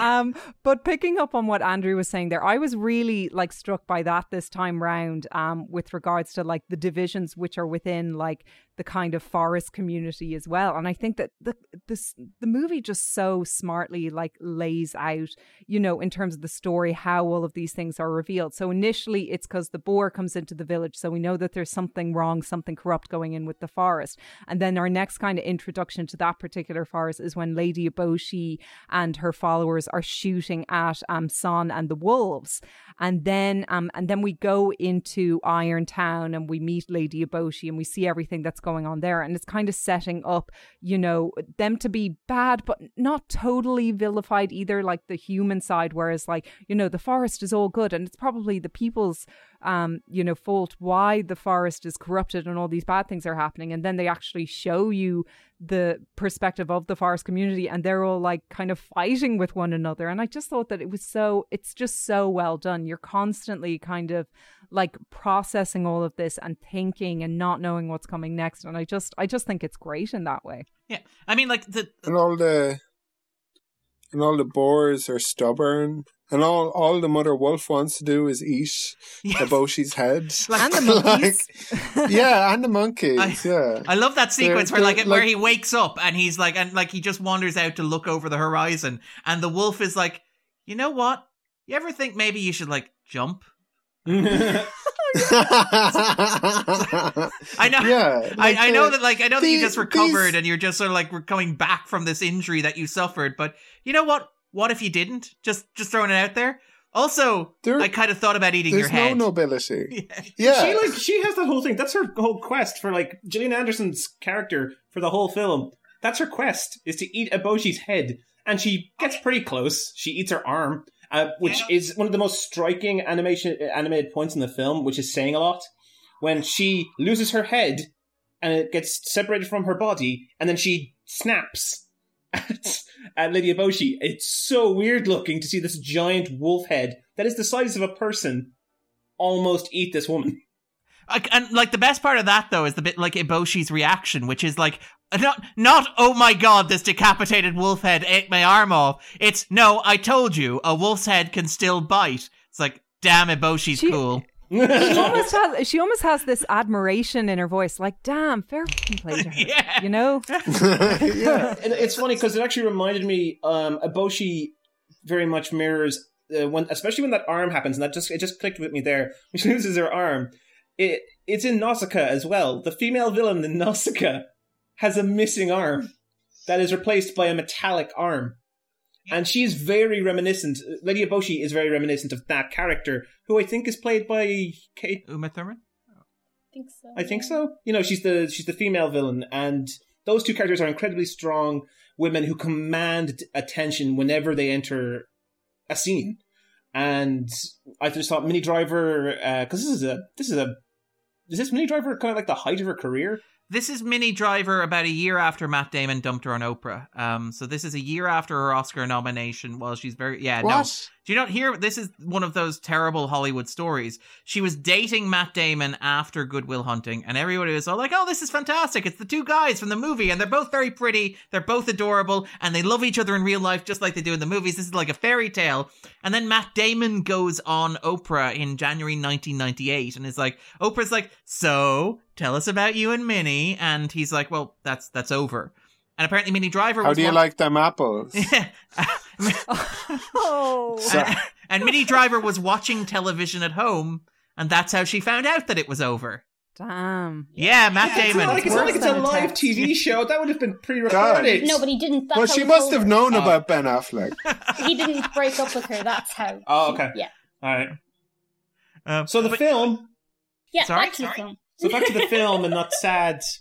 Uh, I'm sorry, but no, she she is fantastic here. And actually, like you mentioned Nausicaa there, it's worth mentioning a couple of other similarities. Like the portrayal of the heart of the forest reminds me a lot of the portrayal of the toxic jungle, where you have these kind of columns and trees, and it's all kind of like a shrouded space, and things like the spirit of the forest becoming like the night walker, and then like becoming this terrifying ooze that touches that burns everything that it touches reminded me a lot of the God Warrior sequence. If you remember the God Warrior sequence from Nausicaa as well, so it feels very much like it's it's kind of two peas in a pod there.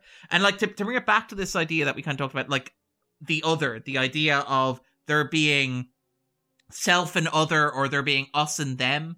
I really like that the movie repeatedly comes back to that theme. So you have it like with the um with San, where like the, the wolf god actually says, My beautiful, ugly, terrifying daughter, who is neither wolf nor human. And again, you have this idea of San who is human and is a wolf, but can be neither because the lines are so firmly delineated between the two. And by the way, it is worth noting, and I think we kind of mentioned this with Howl's Moving Castle, uh, but there is the character, um, the wolf is played by Akihiro Miwa, um, who is actually the drag performer who played the witch in Howl's Moving Castle as well.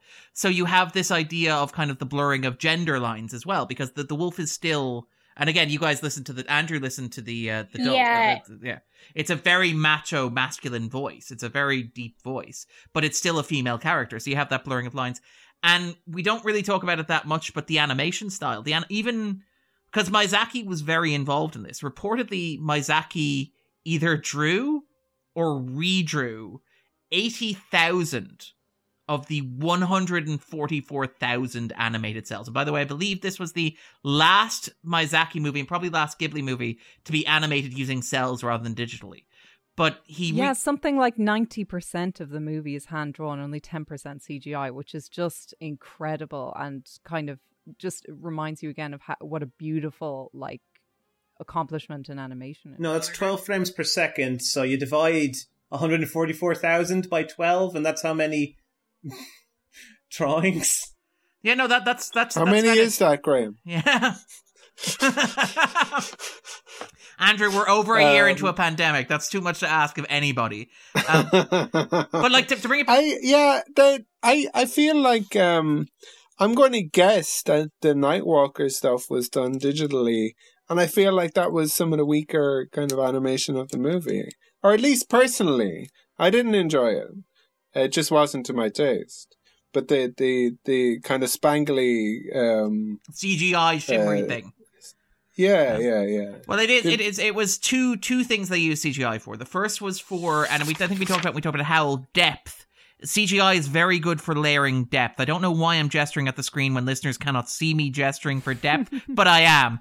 Oh my god, it's coming right at us. Yeah. Um, but the idea is that yeah, basically like because animation is 2D, like pen on paper, you go left to right or whatever, you can use CGI to go deep. So there are point of view shots of uh, Ashitaka kind of riding, and he's riding into the shot, and that's layered via CGI. But yes, Andrew's entirely right. It's mostly the Nightwalker and the climactic ooze of death sequence that are done using CGI. And I want this is actually what I wanted to kind of mention there because. And again, we don't know, we don't talk a lot about the animation that Miyazaki does, but the idea of animation as an extension of theme. Because throughout you have this idea of boundaries and lines. And because that's what animation is. When you draw with a pencil, you draw the shape of something and then you color the inside and the outside. And that's how you delineate the difference between it and something else. One of the things Miyazaki does here, two things that he does.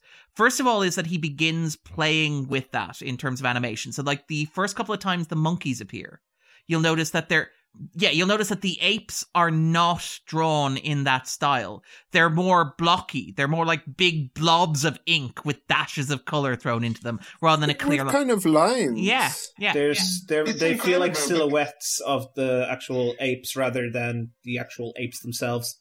Like you see, Well, kind of like they're like negatives of themselves. if you look at them, they feel like some sort of um, um, kind of technological sort of um, stand-in for um, for apes. They're they're they're strange. It, they um, and I, I, I, I feel like I guess because they're may, maybe because they're closer to humans.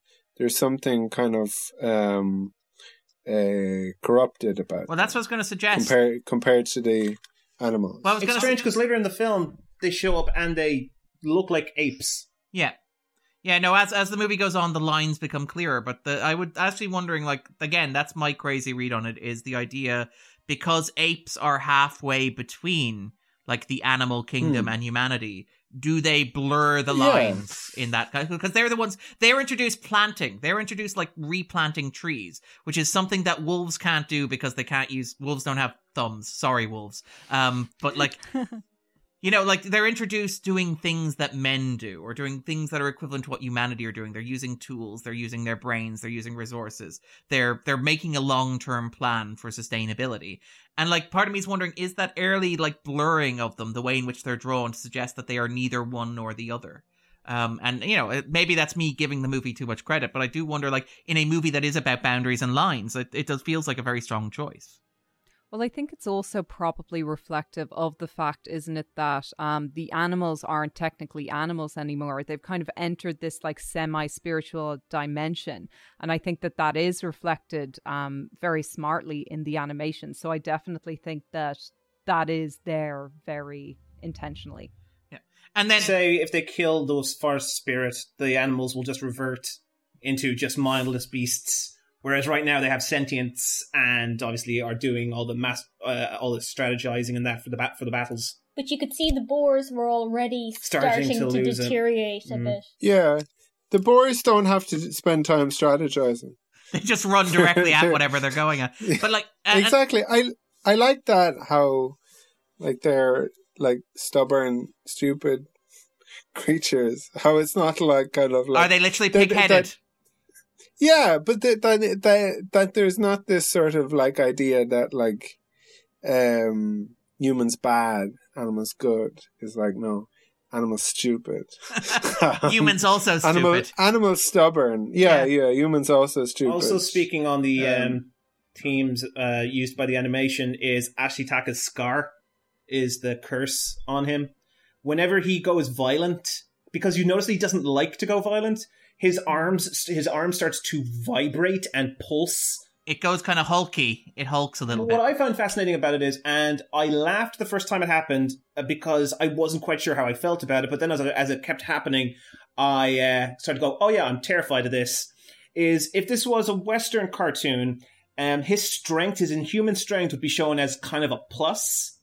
But in the film, when it happens, especially for the first time, when he shoots someone, when he shoots one of the little samurai, and the guy's arm just flies off, and the guy's just looking at his arm, going, "Oh, my arm isn't there anymore." Both arms. It's both arms. both arms. It's both arms because he's holding up his blade about to kill someone, and and um, and then it's his head, and then he shoots a samurai's head off. And then there's a moment. Yeah. There's a moment later on which I love, which is two samurai charging towards Ashitaka. He turns around, he fires the arrow and beheads one of them, and the other one just goes, "Nope," and just sort of. it's it's it's it's if um, it was almost funny, except for the fact that the film doesn't let it be funny. The film doesn't let you laugh. It just goes, "This is I love- absurd." I love the movie's treatment of violence. Yeah. And I, I, I, So um. I know we. I was like, I was twenty we- minutes into the film, and I was like, "This is surprisingly bloodless." Oh, never mind. That's really interesting because sorry, you just said twenty minutes, but twenty minutes is the exact point When that um, samurai- that San that show, sa- no San shows up. Oh, with her blood. She shows up twenty minutes into it, and then she doesn't return until like forty-five Yes. minutes into it. Which is interesting for like the, the person who's on your DVD cover. Yeah, It's like- yeah, you don't see her much. yeah. Oh. Yeah, but in the, th- like by the third act, the the animal community particularly, they just have these gashing wounds. Like like at one point there is blood gushing out of Akoto's mouth. Like Yeah. it's it's quite it's a lot. Yeah. You know, But like out- I can out see of where the Nago fifteens came well. from. Hmm? Oh yeah, Nago at the beginning of the film At- is at the disgusting when he when he like disintegrates. Ugh. Oh yeah. You can smell it. I I got the the scratch and sniff version. The um the William Castle the- I- version. um, if if if we're going to compare it against Mad Max, like I think Mad Max Fury Road ma- makes um makes violence look kind of cool, Yeah, and this and this makes it look terrible. like most Um, you know Western made films will make try to make violence cool, while Eastern you know Asia, um, you know Korea, while they can make it look cool, they can do it very well. Where they go, yeah, this is incredibly violent, and it looks really disturbing. Like when when Ashitaka gets shot. when he's stopping the people from fighting and, and the bullet goes right through him, but he just keeps walking. You go, oh, if that was a, again, I, I, I said, if it was a cartoon from the West, you'd be going, oh, that's really cool. But you see this and you're just like, how is he still standing? He's got a, he's got a bullet. when he's and- pushing when he's pushing the door, like when he's pushing the door open, the, the shot of his feet with the pool of blood beneath him. as Yeah, well, and like- it takes 10 men to push it, and he's just there going, one hand going, yeah, what's up? But it's the fact of the reactions because people aren't impressed by it; they're horrified They're by haunted. it. Yeah, it's not like, "Oh wow, that's so cool." It's, "Oh dear God, what is he doing?" Yeah, because they call him a demon and they say, oh, he's cursed. And if it wasn't for the fact that he's so amicable, you'd probably be genuinely terrified of him whenever he enters a scene. That, that's again, I think the the power of this as like a a um a movie with a point or as like a polemic is is is that it would it would it it, it genuinely ma- it would, would would make you kind of not want it would genuinely make you want to stop killing each other. Yeah. Which is what you want, really. Like stop that. Yeah. Yeah. Don't do that anymore. He bends a katana with his bare hand. But like, it, I think it's notable that like the curse and the forest god and things like that are one of the parts of the movie that are animated via CGI because they blur the boundaries of the real and the on. You know that thing that we mentioned, the us and them, because it's something bigger and it's something more horrific and it's something almost Lovecraftian. Like there's that sequence where like, and again, it, it's one of those great moments because it, it's a moment where you're like, this is going to go so wrong, and somehow it goes even wronger than you think it is. But the moment where like the they're waiting for the forest spirit to transform into the Nightwalker, and then Eboshi shoots him. And then this kind of just ooze pours out of him, this shapeless kind of ooze. And it literally Oh, I found it literally I found that that face really upsetting. Yeah, Sorry, that sorry, fa- that human pardon. face on that de- on that uh, stag's body just No, the original face before he transforms. no no yeah oh yeah No, no, no. The uh, Graham. Yeah, The yeah, yeah, yeah. Sorry. Because there's no head, it goes from neck, face, antlers. There's no actual head. Yeah, it's like a thumb with a human face on it. Basically, is the problem. Um, but Yeah. sorry, Sorry, I- I interrupt you, Darren. But uh, like the point at which that thing starts oozing out of him and it just becomes this shapeless thing. But like, and again, this is the thing that speaks to how wonderfully weird Princess Mononoke is. The forest spirits, which are these creepy ass little skull creatures that kind of just tilt their heads and make this little noise as they do. They're the cutest creatures in the. They're the Totoro. Like if you're getting They're- anybody, They're the. Kodama. yeah, yeah, Kodama. They're the, like if you're get, if you're getting Banana? anybody a stuffed toy from this movie, it's one of those things, and they will never speak to you again. But like they're the cute animals. They're like the cute part of the movie, and then that But they're moment, really creepy.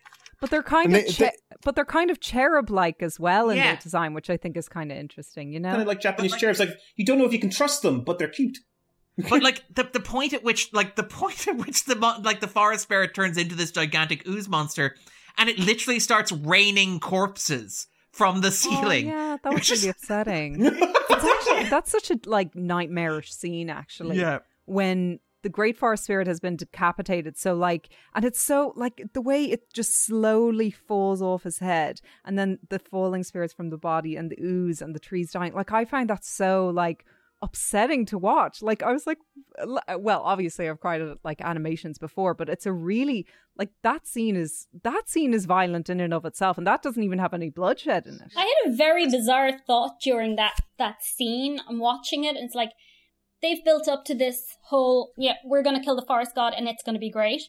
And then it happens, and then you're watching their reactions to everything being destroyed and torn apart, and it's just like it weirdly just I'm just flashed into my head was Brexit.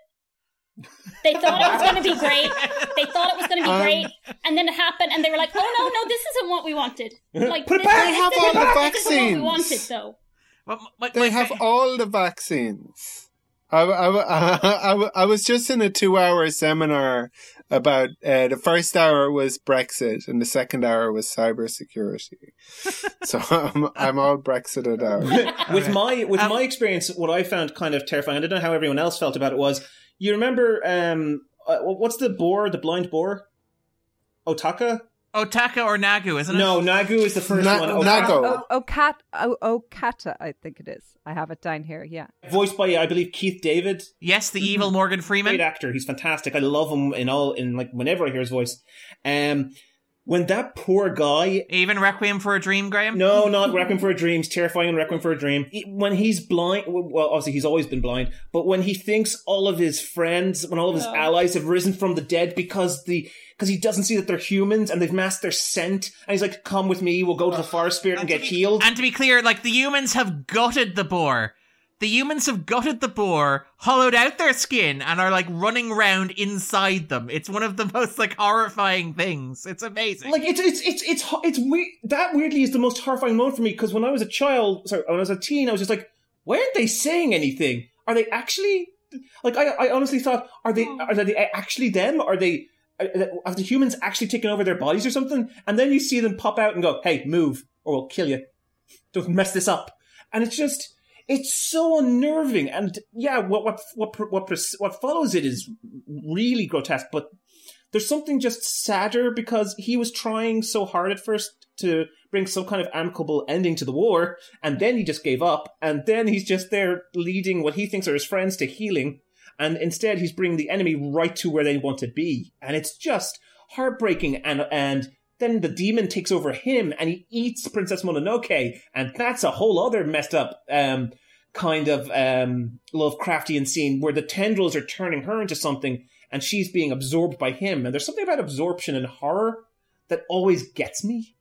And it was just it like the way it's animated is beautiful, but also ugly. Again, like that's the thing about the movie's length, is, and I mentioned earlier, like the idea that it gets to have these endings to it, where like you reach a point where it's like, oh my god, this is the worst thing that could possibly happen. This has to be the end of the movie, and the movie's like, nope. Um, so it's like, oh my god, the humans have reached the pool. They found the center of the forest. It's like that's the worst thing that could happen. It's like. Oh no! Um, it turns out that Okado's turning into a giant monster and eating San. Oh boy! And it's like, okay, well, look, thank goodness they solved that problem. Thank goodness. Nope, demon kaiju. Yeah. Um, which I kind like. I love the sense in which it just keeps escalating and it keeps escalating in terms of no. That said, I will say, and again, I reckon this is in large part due to Billy Bob Thornton, but I kind of adore Jago's Jago's reaction. No, I did too. Jago's J- is- Jago's reaction to like, oh my god, this thing is destroying the entire like town, forest, and everybody you've assembled, and like his very reasoned response to Osaka, which is, look, he's a brainless, swollen, life-sucking god of death. At sunrise, he'll vanish. Look, everybody wants everything. That's the way the world is. But I might actually get it. I kind of like I, I, I, adore I that. loved him in the sub. Um, I kind of want to watch uh, the Billy Bob Thornton. He he has the worst dubbing, I think, of everyone in the film and the Japanese ver- in in the English version. His dubbing is surprisingly the worst because I don't know why they couldn't match the flap the mouth, mouth flaps to him, but it didn't work as well. So he kind of it kind of took me out of the film every now and then. Like Billy Crudup is perfect as Ashitaka, and you know Minnie Driver's great as Lady Eboshi. She La- Lady Ebo- she she actually for me gave the best tone and everything as her character. Oh yeah, Yeah. I love Minnie Driver. Minnie Yeah. And yeah, Son Claire Danes plays Son really well. Um, but I was surprised it was Billy Crudup Well, they, they wanted they wanted Leonardo DiCaprio because they wanted to do Romeo and Juliet, basically. when they when when they described uh, when Miyazaki described uh, Ashitaka as an unexpected hero. I was like, yeah, that works. Billy Crudup works as an unexpected hero. Well, well, it's it's also I think Miyazaki said that he's the closest to himself he's written into any of his movies. Um, in that like Miyazaki, like the character, Wow. the character of Ashitaka is probably the closest he's come to writing himself. Has commitment a movie. commitment But to bring it back to like Jago, like again, this is the thing. Um, this is the thing that I like. Hey, I he would have married his wife if you know he hadn't been banished. Um, but the thing that I like, I really love about Jago is that like the movie introduces Jago as this weird, like odd, small man comic relief character. It's like he's walking on kind of stilts and he's bantering all the time, and he's got all of these. Ane- He's worldly though. yeah, he's got all these anecdotes and like he's Danny DeVito in Hercules, basically. He's also kind of like the- surprisingly fast.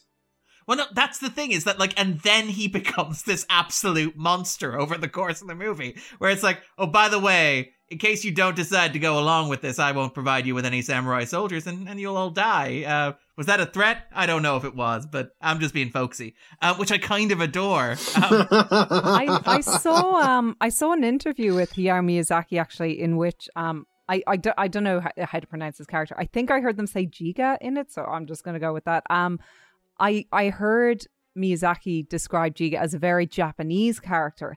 And I thought that that was really, really striking because Miyazaki has been very kind of firm in the past about how he doesn't borrow from um, Akira Kurosawa movies at all. Um, and I can kind of see that because, like, if you're a Japanese director, you don't Yeah. want to be compared to probably the other big Japanese director. And yeah, exactly. It's it's a lot of pressure. But like, he reminded me of the kind of character that would show up in, you know, that you're one in Seven Samurai. Oh, the Toshiro Mifune kind of guy, is it? Yeah, exactly. And also um, in Throne of Blood, I'm not sure if that's kind of the same, a similar kind of idea, but just the that kind of opportunist, that weaselly, that slightly cowardly character. And um, what Miyazaki said was that the whole idea of Jiga is that he's a very Japanese character. And I just thought that that was so interesting because it's a character that's obviously just, he pops up in Japanese cinema. And I just thought that that was kind of a really nice touch because, like, we'd know those kind of characters in the Western world, surely as well. But, um, yeah. Well, no, like the fact that like he's the Japanese character, but he's voiced by Billy Bob Thornton with his Yeah. Texan accent. Like he becomes by default the most American of characters, which is kind of adorable. Um, and like I love that Billy Bob Thornton said that he he wanted to do this movie because he wanted an animated movie he could show his kids. That was the reason why he. can't. How old, How old are his kids? yeah, and now he can't. Well, yeah, let, let's talk about this actually, because like this is one of the things about it, because we mentioned that like Princess Mononoke was the first, the first. Do, sorry, does, does Billy Bob Thornton not force his kids to just listen to his music? the Boxmasters is that what they're called or whatever it is? Um, but uh, that's only when they're bold andrew. That's only when they miss i'm sorry that was mean. I apologize for that. I'm Um, sure Billy Bob Thornton is listening and crying. Um, I don't think he's crying. Um, but I do think that. Um, He is listening. he is He is listening. listening. yeah. But I will he is that- a good actor, by the way. Like, like every, it, it's like it's like kind of um, actors often w- want to be comedians, and comedians want to be actors, and kind of our, our actors want to be musicians. Like Cillian Murphy um, is Yeah, quite a good musician. actor, but never wanted to be an actor. He wanted to be a musician, and there, there's so many kind of examples. Johnny Depp, I think, is another one. Hailee Yeah. Steinfeld Um, song. Oh, Hailee Steinfeld. Like, yeah, you- you told me that. Russell Crowe managed to do both. Yep. yes, he. Yes, he did. We should we should we should mention Hugh Jackman. He's Oh, yeah, that one. in terms of gaps. Um, but yeah, closed down Dublin. Um, because what he yeah, well, I mean, Hugh Jackman did sell out Dublin. To be fair, he sold out Dublin for three nights, right? Yeah, and not not, not the Olympia like Russell Crowe. The point. um, um, but what I will say, actually, t- we mentioned earlier this idea of kind of like Mononoke as the first of the big Disney uh, films, the first of like the partnership that Disney had had uh, with Miyazaki. And Miyazaki said that the reason why he took the Disney partnership was because he got to do, he got complete creative freedom. He got everything that he wanted. That no cuts policy that Graham mentioned, because he knew that like the first thing that would happen, based off his experiences with Nausicaa, which I think was like rebranded as Riders of the Wind or something like that um, Warriors of the Wind or something. But like he basically said, no, no cuts. Now you can write your your script or whatever. You can do your dub. You can bring in your actors, but the the film stays frame for frame the way that it is. And Mononoke got an interesting reception uh, in America because it was largely the first big anime film to make an impression. Now, to be fair, Totoro had done reasonably well in, in repertoire screenings. It had done reasonably well on VHS. It had become an underground classic. But Mononoke was really the first time that American critics brushed up against Japanese animation. Um, and they went in, and some of the responses were quite interesting. So, for example, there were articles written in the Washington Post by, say, Desson Howe complaining about the violence. And this was a grossly inappropriate film to be showing children, and the movie needed a couple of cuts in there in order to tone things down because it was going to give kids nightmares, and it was just horrible. What was Miyazaki thinking that he was doing? Well, And that's he- probably fair. In some ways, but Well, like, it- like should should like children are going to have nightmares anyway, right? They might as well have beautiful nightmares inspired by like this stuff as opposed to like just yeah, regular nightmares. they should be right? afraid of the right sort of thing. Yeah, at least Like, they're they having should- nightmares about a good practical topic that they can think about and process. Mommy, mommy, I had a nightmare about what? Globalism. About- I'm so scared of global warming. yeah, about the environment. environmentalism. But yeah, no, like, uh, so here's Stephen Hunter talking about this. And like, this is an actual quote from 1999. A gigantic Japanese animated feature. Anime appears to be the term of art. The movie is spectacular, is as spectacular as it is dense. As dense as it is colorful, as colorful as it is meaningless, and as meaningless as it is long. And it is very long.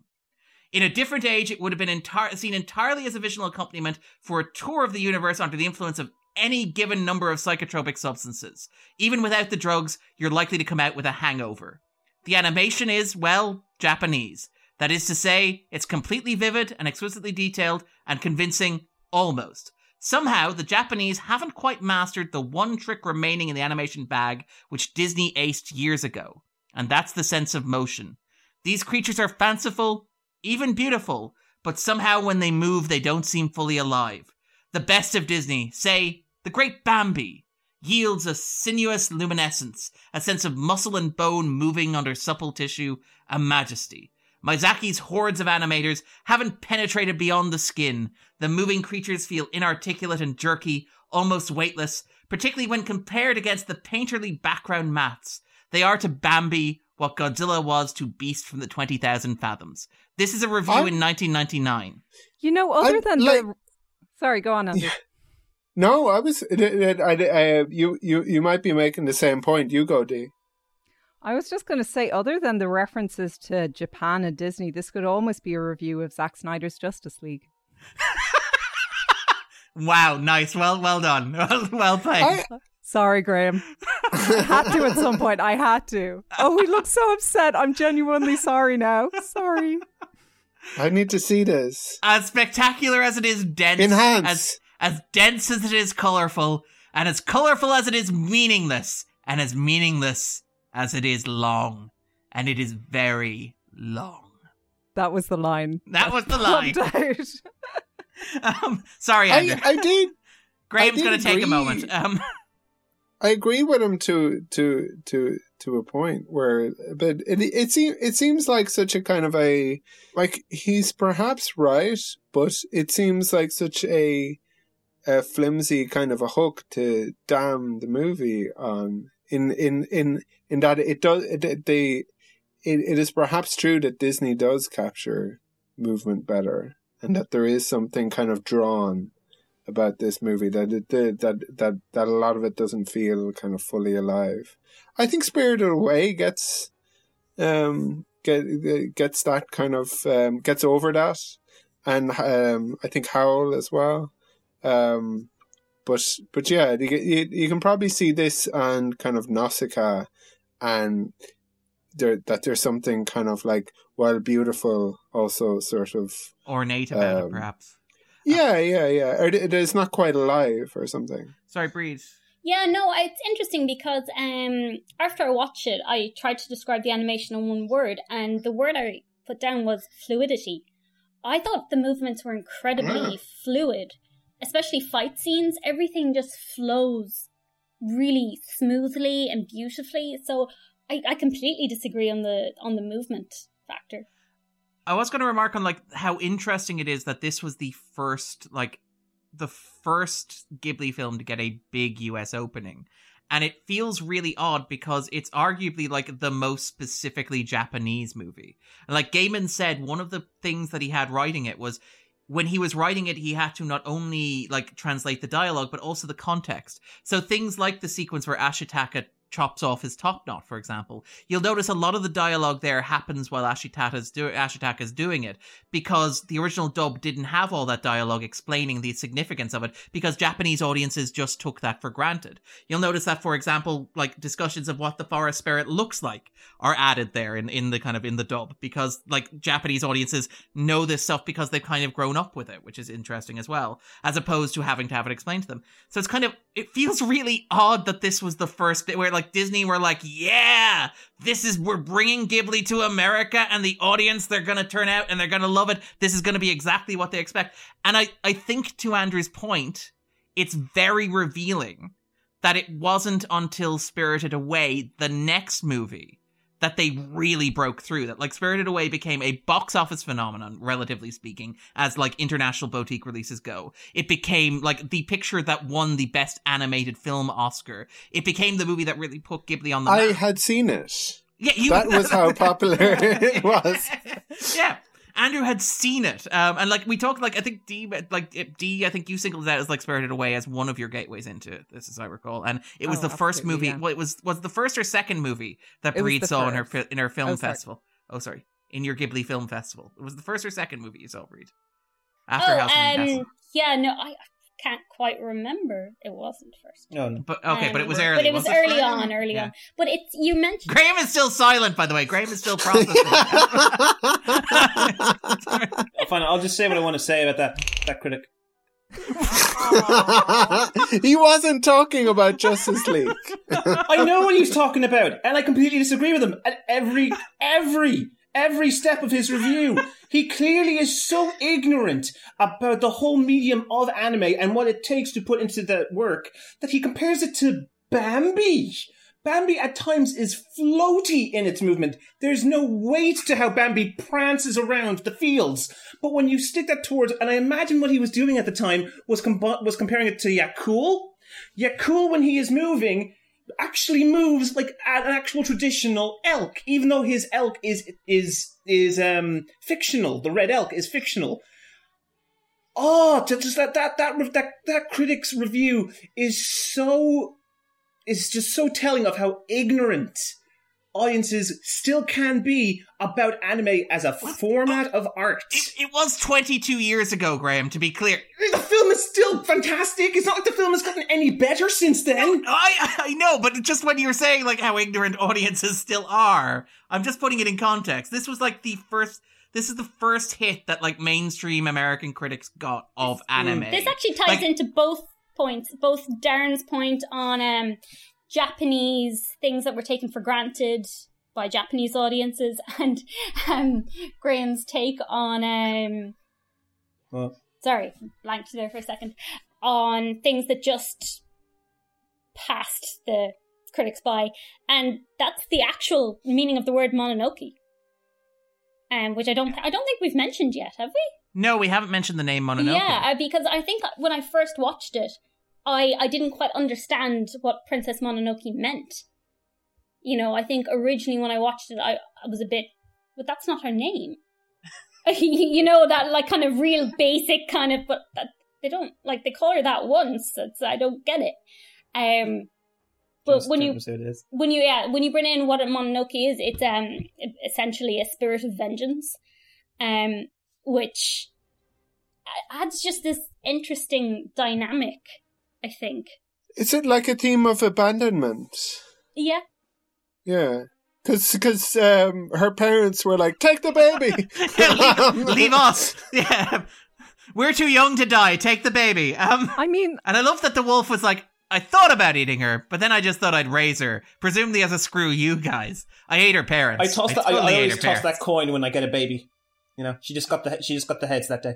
Yeah, it got um I remember Roger Ebert at the time. I think it was just like purely coincidental, but like just speaking of Disney movies, he was comparing Princess Mononoke to Tarzan, which was out around the same Yeah. time, which are just like so like one's a forest and one's a jungle. Like where is the Well, it's the feral child thing, I guess. yeah, which exactly. makes I mean, I suppose the thing is like you have to remember it's it's kind of funny because like I think that their whole like reasoning, um, this is from the Disney perspective now of the whole like pushing Studio Ghibli like into the Western market was they were expecting something like My Neighbor Totoro, Yeah. hoping they wouldn't get a Grave of the Fireflies, and they ended up with something in between as their first production. But I mean, I think it's very like I don't want to say fortunate and lucky, but I think it is a little fortunate that Spirited Away was kind of the follow up because um that was everything that they were hoping for and more, I would argue, even. But obviously, we'll talk about that more next week. Because it had all that Ghibli food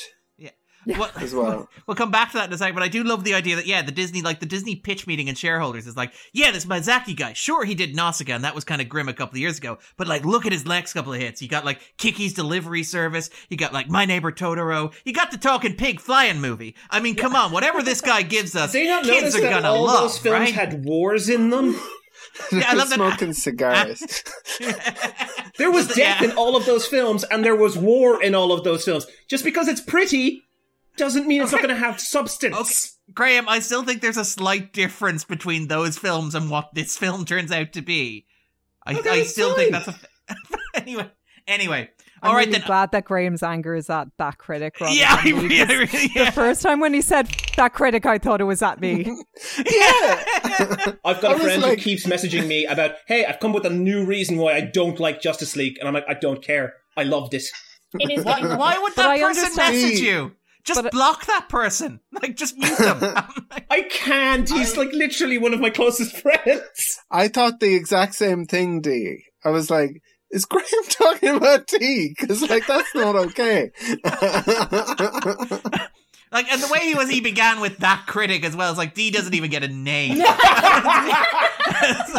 Oh no, I completely, I completely blanked that dude's name. I just, I just like turned him off. Oh.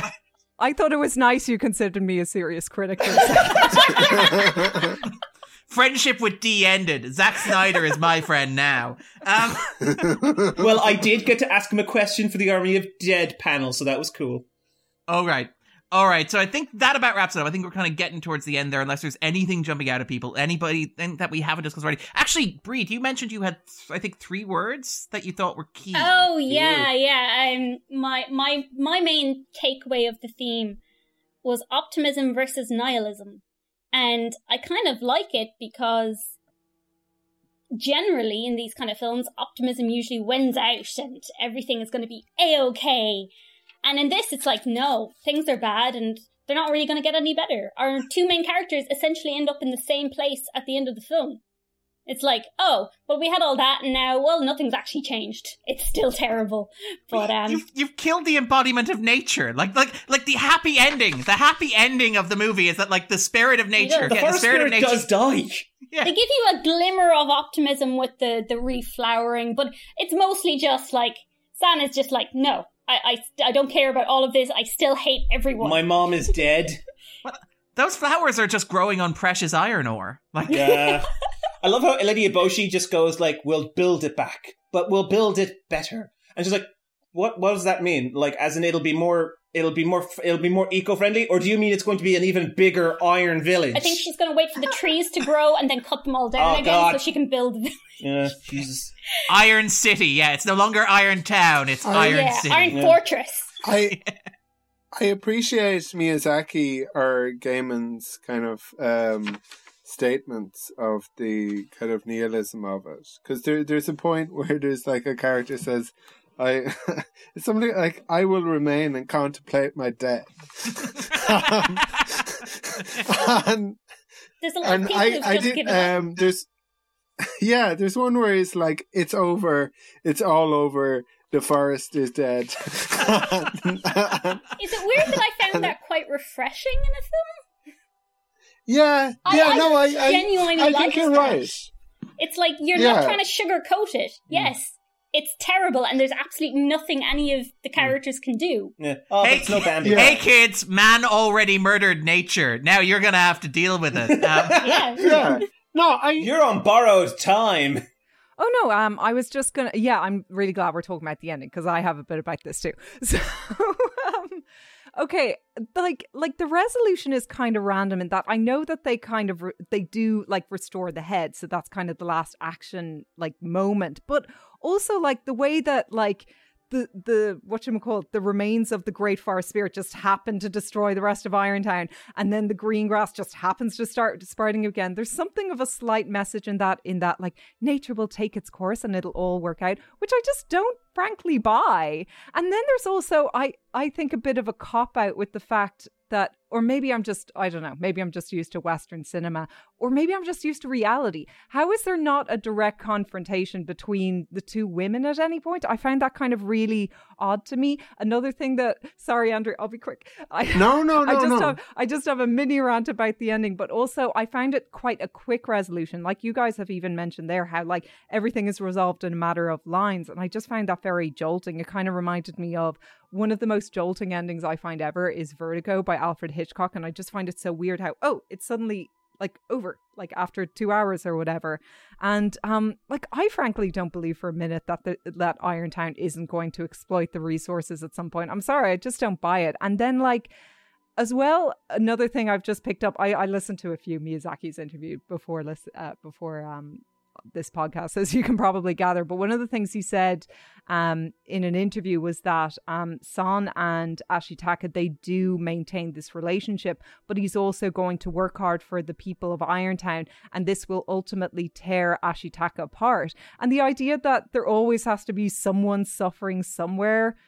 I just find that such a bummer. So, But that I- actually, I I think that is that just be is one their of- I feel like- resolution, though. That there is That is no the resolution. resolution. There is no resolution. Yeah, resolution. there is no resolution. It's a problem that none of us can fix, and no matter how much Ashitaka might try to like bridge the gap and make these two worlds work together, Mm. He's no avatar. it's it's not going to. there's no white savior. There's no lion turtle. Oh yeah, we're talking about different avatars. Oh, we're talking here, about different avatars? Yeah, oh, okay. yeah, I'm talking about Aang. Yeah. Oh, that's a great shout too. Uh, well. No, I I, do, I found it. I Like, do love, by the way, Jigo's kind of, no, um, um, kind of sorry, there's no uh, clash. There's a clash with Eboshi and San, like the village. Like it, yeah, but th- then Ashitaka gets between them. But then Ashitaka gets between them, and Yeah. like you know, that's the end. Yeah. of That's that's the all of that. It's like, It- ladies, you could be fighting over me. he does try to kill her again later When She's unconscious. when she's unconscious. No, it was it was interesting that it's animation, so you can show what you like, but it doesn't show the the showdown between like like the the the big one between Mononoke um and Lady Eboshi is not shown. I liked um like in in terms of Miyazaki's perspective, I feel like it's that um if we try to kill nature, like nature is resilient and like includes us. So if we're the problem, nature will kill us. Um and um and uh, like like like from from from Nausicaa, where everybody is kind of like um terrified of the toxic forest, but the toxic forest is regenerating this world, but it's keeping us away because we'll mess it up. Could also could be a potential future for you know Possibly. for for Princess Mononoke, a far flung future. I think so. I think that there can't this film the way it's structured there can't be a resolution between uh, Eboshi and San because that way you're saying one side wins. But the whole Uh, point of this film is that neither side is ever going to win. Yeah. So I mean, the other thing is to give Graham nightmares and just have it like mankind absorbed by nature. Like everybody just gets swallowed. Um, she can't defeat uh Eboshi because she is she hates um her own she hates humans. Yeah, she hates humans, and she is hates human. humanity. So like defeating uh, Lady Eboshi, she would she she she I guess she she'd um she'd probably turn on herself. Like she doesn't belong to the wolves, really. Like she's she's leading this crusade. It's the inverse of what you described there, Andrew, where you were like, um, if if mankind destroys nature, it essentially destroys itself because we're part of nature. So, like again, if San destroys humanity, she is part of humanity. Like again, that kind of balance, that yin yang thing going on.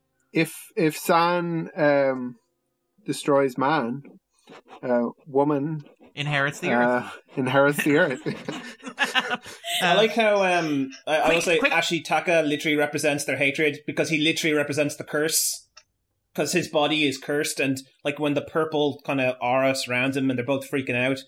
I liked how even though he's pointing out to them, he's literally pointing out this is the result of what you're doing. They don't notice because they're too caught up in their own petty squabbles, and ultimately Nobody likes a cautionary tale. I wouldn't say petty squabbles. No, squabbles. it's not petty squabbles, but you know what I the- mean. That like this. Eboshi, Eboshi wants the Eboshi wants the wolves dead because they're the things keeping her out of the forest, and the wolves want Eboshi dead because they hate her. And so, What? Also because they've been killing each other, Graham. As well, to be fair, like I wouldn't call it petty no, I'm not okay. So, so- okay, so take the word petty out. or There. squabbles. It's okay. I wouldn't call it squabbles. Fine, but he, he literally represents the the curse because the curse is in him. Oh, you kids and your squabbles. oh yeah, kids these days squabbles in Yugoslavia, But I agree squabbles with the in rest the. of the point. Just Cool. those, those I'll two take words. two words those, those two words. Um, interesting thing that I note in terms of visual symmetry. Um, Lady Eboshi is the rare Miyazaki character to wear lipstick. uh, which means she's the rare Miyazaki character to have lips. Uh, but also the fact that like the fact that she is contrasted uh, with San. Again, this is that like contrast between the two extremes. San is introduced with her face smeared red with blood, trying to remove the bullet, which gives you again that nice visual contrast. Her lips are also covered in red, so you have the two compared with one another. And to bring it back to what Graham But he said, goes for the blood covered mouth, not the lips. Well, he, he ends up going back to the lipstick though. In the end, technically. I don't. I don't think he's gotten up the um, the courage yet to, to, to try it on with Lady Eboshi. I think he's he's probably getting around to it. Like, the, he's he's certainly not ruling it out. Um, I, I was just going to add uh, another thing I kind of love. Just a final, like, kind of quick note about San and Ashitaka, which I love, is um, you know how Hayao Miyazaki generally in his movies, like it, sometimes it's kind of a young girl and boy protagonist, so there's no kind of chance of romance there, or it'd be weird or whatever. But generally speaking, romance doesn't feature highly in his movies. I kind of love the fact that like the one time that San and Ashitaka's mouths meet is when she is chewing up food and feeding it to him like a baby bird. I just think that's such a nice little detail. Like like she has like she has no interest. She's just like I am feeding you to keep you alive. I don't care otherwise. and then her mom's like, "I would love to bite your head off." Um, yeah, and Ashitaka is like still counts. Um, Um, another thing to note, actually, which is and again to bring it back to something Graham said there about the idea of uh, Ashitaka being cursed, because you have that thing where, like, you have the law of unintended consequences that plays through this. So, like, you know, they shoot the boar, the boar is infected, the boar rampages, rampage, rampages across the countryside, and then scars Ashitaka, and then Ash, you know, destroys this village. But you have again this nice metaphor for like things like climate change or environmentalism, where like the people who are causing the damage and devastation are rarely the people who end up facing the actual consequences for it. It's more other people like indirectly. Like again, and you know, developed developing world, you know, things like climate change affecting deserts and forcing mass migration. The rising of flood levels probably won't affect people in, you know, like Amazon's weight class or whatever. You know, like again, I like that little detail. it's what economists call um, was it externalities when there's like uh, effects of production that don't affect the producers. Um, I thought it was like trickle down demonics. Sorry. Voodoo. Voodoo economics. All right. Um, I think that about wraps it up. Unless there's anything else jumping out of people, anything that anybody wants to talk about that we haven't discussed already with regards to this movie. Just to mention, the music is gorgeous as well. Music is also That's gorgeous, as ever. Joe Hisaishi as ever. again, which beautiful score. Uh, Yeah. beautiful, beautiful score. Um, and quite a lot of it actually as well, because we mentioned that like in the early stuff like Laputa, there wasn't that much because Japanese films are scored differently. But by now, Hisaishi seems to understand that the score is going to be appearing in the American version. In fact, actually, that was one of Miyazaki's conditions was that you don't touch Hisaishi's score. You can dub it if you want, but you keep the score. Um, so it seems to be scored kind of like halfway between those two extremes, and it it is a beautiful, beautiful. This is a very small thing, but I when when the sword goes through a Eboshi's rifle, I was expecting it would be like a perfect um, kind of a note if the gun backfires on on her, but it didn't. I was like, of, co- of course that's going to happen. She's going to fire it anyway, in spite of the fact that there's a knife sticking through the barrel, um, and it's going to kill her. And That way, um, then we and all feel like we haven't got our hands dirty and she's dead and the problem's solved, right? Yeah, And you've got- exactly. and you've got that magical vine appearing as well, and that doesn't stop her either. Yeah, it's too easy. But that, that's the thing that I like. The thing that I love is like repeatedly throughout, you get little moments where it's like, you know, the moment where they first shoot the forest spirit and it kind of like stumbles a little bit and then picks itself back up again. And you're like, oh, does that mean they can't kill it? And then Lady Eboshi's like, no, no, no, no, no. Let me show you how you kill a god. Um, which I You shoot it twice. well, no, you shoot it during transformation. You shoot, yeah, you shoot it during transformation. Yeah, you shoot it mid transformation because that's obviously where it's at, at its most vulnerable during transition. Yeah. Um, as, as, Yeah, that's generally how that law that, that law as, works. as most people know, you know, when if you're going to kill a god, kill it during its transition.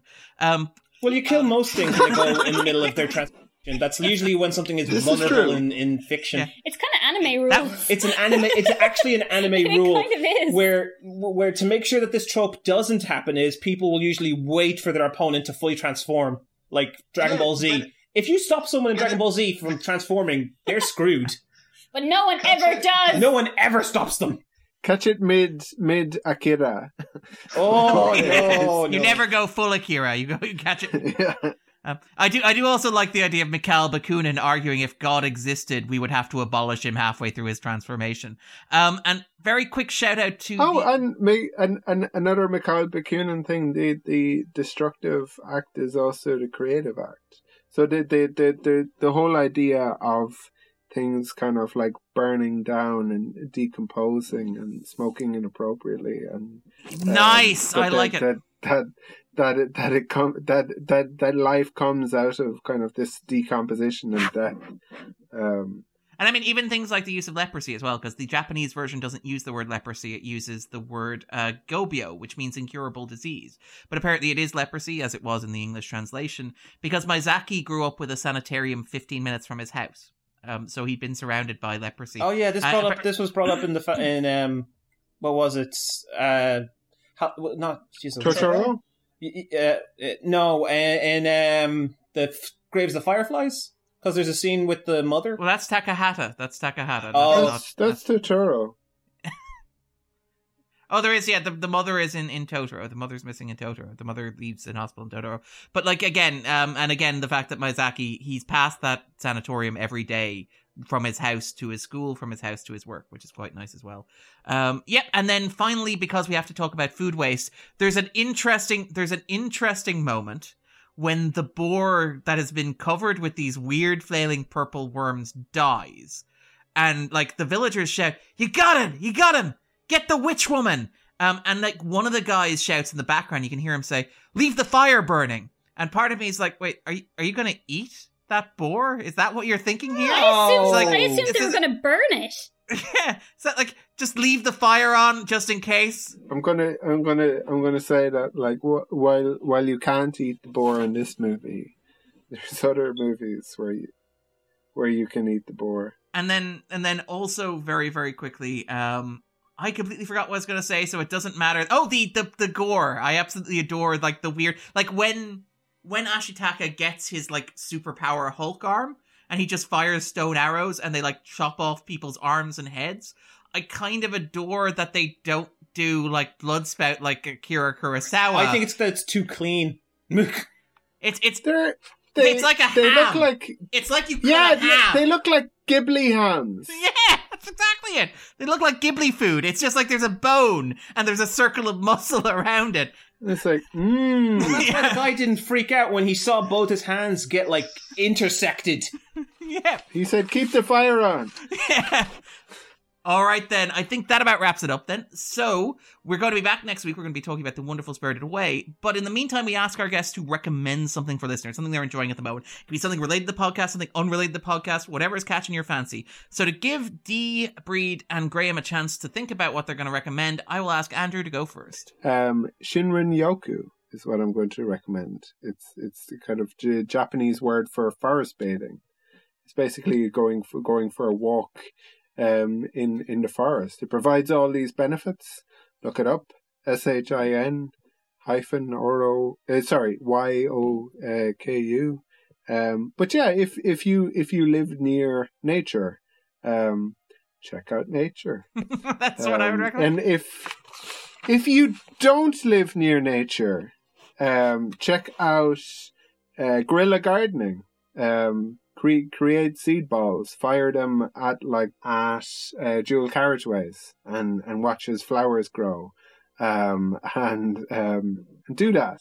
Um, if uh, one one movie that I thought of when I was watching this was um, Okja, um, who I would definitely eat.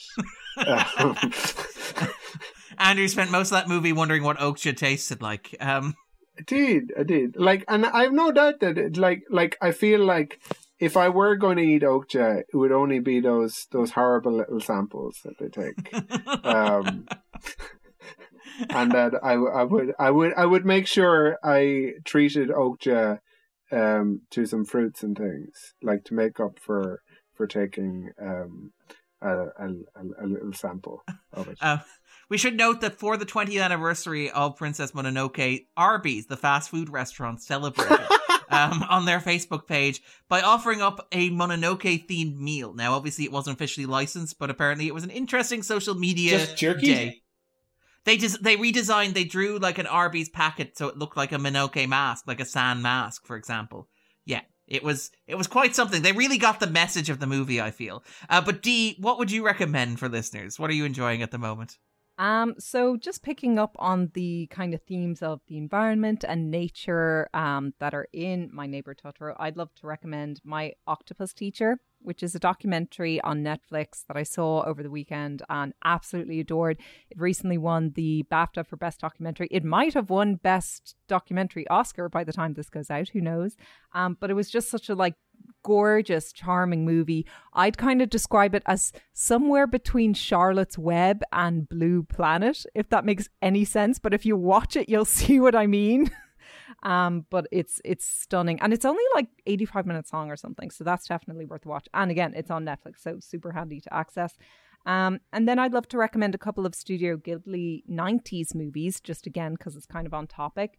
Um, Ocean Waves, which kind of reminded me a bit of that movie, A Silent Voice, that was out a few years ago, that I also really enjoyed. It kind of follows this young man and woman at high school that kind of have this intense and slight tug of war, but kind of also romantic relationship, which is quite interesting to see how that plays out. And I also love, love, loved Only Yesterday um, another Studio Ghibli one. That's from quite early on. I think it's like yeah, those are early ones. Those are something. early hits. Oh, it's it's gorgeous. I mean, this one. uh, So this one is it follows this kind of uh, woman in her late twenties who's been working like at an office job in the city, and then she goes back to the countryside one summer and works, and she's kind of like reflecting on um her time kind of as a kid or or a pupil, and it's just oh, it's just such a gorgeous movie, and um one of very few films that hold a 100% Rotten Tomatoes approving rating, which is always good. So those I Well, would don't tell people that. now they'll go and downvote it. Um, Someone's going to go after it. Yeah. They shouldn't. It's too lovely to go after it. Stephen Hunter at the Washington Post lines up his pen. It's been 22 years. I'm gonna I find think it's him. Okay, okay, okay, Graham. Um, so I'm gonna let Graham stew for a little while and ask Bríd, what would you recommend for listeners? Uh, I've actually been watching a lot of anime of late, but um, I will probably have a proper list of that for next week. no, I've been watching anime without you. Oh. I'm sorry. Well, she's Sorry. been cheating on me, all right. No, you didn't want to watch it. It's not my fault. Anyway, um, but other than that, I have two of my friends. Um, one of them lives in London. One of them is home in Limerick, and the one in London is a chef. So they have decided to make a YouTube cooking show, which is both kind of impressive and also disastrous, and I highly recommend it. It's called Cooped Up Cooking. Yeah, very nostalgic. Yeah. And the recipes, well, they do give you a recipe. It's more like, but you've if you've this, put that in, and if you don't like that, don't put that in. And you know, like, put in a bit of this if you like it. You know, Improvisation. pretty much, yeah. As well as the chef slowly teaching the non-chef how to cook things properly. Mm. Oh, nice. You have like you have a proper kind of buddy cop dynamic thing. going on. Yeah, yeah, It's like that is not how you do that. Stop doing that. So Darren, if uh, it, it would suit somebody who doesn't who who who, who wants to learn to cook, that um, Yeah, Annie was referring to the fact that I think one of my partners described me as somebody who doesn't cook, I heat. Um, but Oh. Gra- Graham, you you have that whole master class thing now. I do. I was going to bring you. that up earlier. You have like the Neil Gaiman master class, which I imagine you will use. Yeah. But you also have the Gordon Ramsay one that you won't. and the David Lynch one. Um, and- but sorry, sorry, Graham. What would you recommend for listeners? Oh, I've, I have a ton of stuff. Um, I just recently finished because I did watch it with Bríd. Uh, Black Clover is an anime, absolutely brilliant. It just finished its an- it just finished its hundred and seventy episode run. That uh, highly recommend. You can binge it on Crunchyroll. Uh, currently watching One Piece on episode five hundred and thirty something. Uh, Working our way through the class. work, working our way through. Yeah, yeah. Oh, we're only halfway oh, through. We're only halfway through it. The anime is up to its nine hundred and something episode. That's that's like Bonanza. Yeah, it's there's been also a- going for the last twenty it's, years. It's been going longer. It's lo- it's going longer than most anime, and it's consistently in the number one It's going longer than most people. ma- in Japan right now. It's only been beaten once. One year. We said um last year that we okay we have to actually get around to watching this at some point. It's it's like it's like a Japanese um tentpole anime. It's like people adore it even higher than like other ones like Dragon Ball Z and that. So we started watching it, and now we understand the hype. And we're about halfway. we're about so- well, we're about halfway of the episodes that are released. It's like an animated Coronation Street. Essentially, but with a lot more like been um going just as long. like like the like like how Dragon Ball Z is the EastEnders to anime. Um, I will recommend the Archers, by the way, if we're talking about things that, Soap that have operas went on. that have been running I've, very I, long. I've added it to my podcast feeds, and when it comes on randomly, I never feel like I've missed anything. Oh, on podcasts, I've actually great. also um, been watching The Adventure Zone, listening to The Adventure Zone. It's a fantastic podcast um, done by the McElroy Can I brothers. recommend? Can I recommend another D and D podcast to you? And by the way, I I I, I did my first um, uh, DM session. Yes. Uh, yeah, it was great. I did, um, and Darren will Darren will appreciate this. I did um, two Christopher Nolan scenes in one, so um, because because it was it was um, uh, I think um, no, it wasn't Loeb. It was Commissioner Gordon being shot by uh, the Joker while while giving a speech and it was it was it was also Bane was one of the, the but it, uh, sorry that sound that sounds like both of those characters were in it? They were not. It was kind of like inspired by that. That would be a very weird kind of like That would be an amazing scene, though. um that yeah yeah. No but the, the, there was some there were some um some archers that were um yeah. But not the and- and archers they- that you're recommending. No not the archers um, That would also be a but they- surprise they- twist. I did the Dark Knight and the Dark Knight Rises and the Archers. That was the pitch. a um a character gets up on a hippogriff and says um time to take this mobile um and flies away um There's no money here for you to steal. Then why are you here? why are you here Um, sorry. Okay. Uh, and I suppose finally, because Bríd's here and I keep getting it wrong, I keep mentioning a book series that I'm reading, and I keep getting the wrong title. he does every time I hear it. So I'm reading Brandon Sanderson's Stormlight Archives, and I was reading it today, and You're wrong. I can't okay, remember the book- title. Okay, book number first. What book number are you Oh, it's book four. Okay, and the title. Nope, Come on. I can't remember. I can't remember. Just It's Rhythm of War. I, I don't know why I can't get the book title right. Uh, I keep getting the third book or the second book or the first book. Yeah, you recommended the second book last time, which is yeah, interesting. which is not make no sense. So I'm reading Rhythm of War, which is fantastic. It's part of like it's it's fascinating watching an art uh, an author do what the MCU has done. He has a literal connective tissue across a dozen books at this point, maybe more more. more of a literal universe of characters, and um, I highly recommend it for anyone who'd want to get into it. Uh, it began with Mistborn. Yeah, I was just Um, about to say I don't recommend starting with No, sorry. Stormlight. Yeah, starting with four is a bit of a, a kind of like Yeah. thrown. Um, I would recommend starting with Mistborn, and then if you enjoy Mistborn, go out from there. That's what I did. Uh, so that's. I know I've been talking a lot about recommendations, but I've been reading a lot and you know, uh, watching a lot of stuff. For you know, I've I've been having a bit of a, a tough two two to three weeks, and uh, they've been kind of helping me just uh, distract me.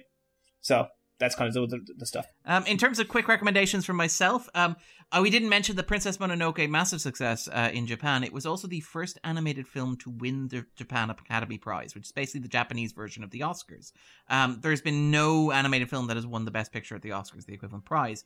What won the Japan Academy Prize in 2016 was Hideaki Anno and Shinji uh, Higuchi's uh, Shin Godzilla, which I rewatched recently, Yes! and it's just phenomenal. I've been watching with the release of the MonsterVerse with Godzilla, and, you know, Kong versus Godzilla. I've been going back and I've been watching some classic Japanese monster movies, and most of them are, to be frank, not great. But there are occasional like brilliant ones, like Mothra, which like starts out as King Kong meets Indiana Jones and then becomes a Godzilla movie, which is fascinating. Or Mothra versus Godzilla, in which like a shady real estate developer tries to turn a giant like monster egg into a tourist attraction, and I'm there for it. Um, or even like what my personal favorite, and if you are going to try one, I'd recommend this one: Godzilla versus Hedorah, which is the 1971 psychedelic pollution monster one, in which like It's astounding. It's dazzling. There are Japanese mod rockers. There are Japanese hippies. There's a point at which the pollution monster, which can inexplicably turn itself into a UFO, like arrives on top of a giant factory and sucks on a smokestack like it's a giant bong as psychedelic music plays in the background it is just there are not words to describe what this movie is. Like there are points at which the news explains what's happening because they don't have the budget by showing adorable animated monsters like slurping on oil tankers as presentations. It's like, oh by the way, Hedorah consumed an entire oil tanker today, and he just cracks it open like it's a coconut and slurps it down. It's kind of great. So those are all on the Criterion channel. Those sound amazing. um, and well worth seeking out. So those would be my recommendations. Are they e- better than the Aaron Taylor Johnson um, Godzilla? I still like that Godzilla film. I like, I like, I like that one. They are. They're not as good as Kong Skull Island, but they're probably better than that. Um, Well, in fairness, like the the um, the whatever whatever branch of the U.S. Armed Forces that got like represented there. Yeah, got enlisted they, with they Godzilla. Were, they were Jewish. Yeah. Yeah. Was it artillery? what or like bomb um, disposal. It was bomb disposal. Bomb disposal. Bomb disposal. So like it's very important that every branch of the, the uh, U.S. there needs to military be a kind of circles through. Exactly. There needs to be a non-ironic space force member. um, Steve Carell's dramatic Space Force, probably directed by Jay Roach. Um, all right. Yeah, exactly. All right. We need more movies about how. Sorry. Well, I mean, it is like Godzilla King of the Monsters actually has Godzilla join the U.S. Army. It's quite striking. It's like, what do we do now? Do we just let it happen? And the U.S. military is like, no, we join the fight. And like, it's like, okay, so Godzilla's like a three star general, I'm thinking now. You know, you want to have him a clear upward trajectory. All right, then. Sorry, we are we are wrapping up. So, if people are looking for a bit more D, a bit more Bríd, a bit more Graham online, where can they find you? So, D, where are you at? I am at Deirdre Molumby. That's D E I or D or E M O L U M B Y. And you're also a review at uh, entertainment.ie as well, so we can find all your stuff there. So, yeah, on entertainment.ie. Exactly. and Bríd, where can find you? What you up to? Um, it's very unlikely you'll be able Okay. to Yeah. find me. I, I generally um try not to be found. All right, and Graham, I assume you are just as hard to find. You're abs- up to absolutely nothing.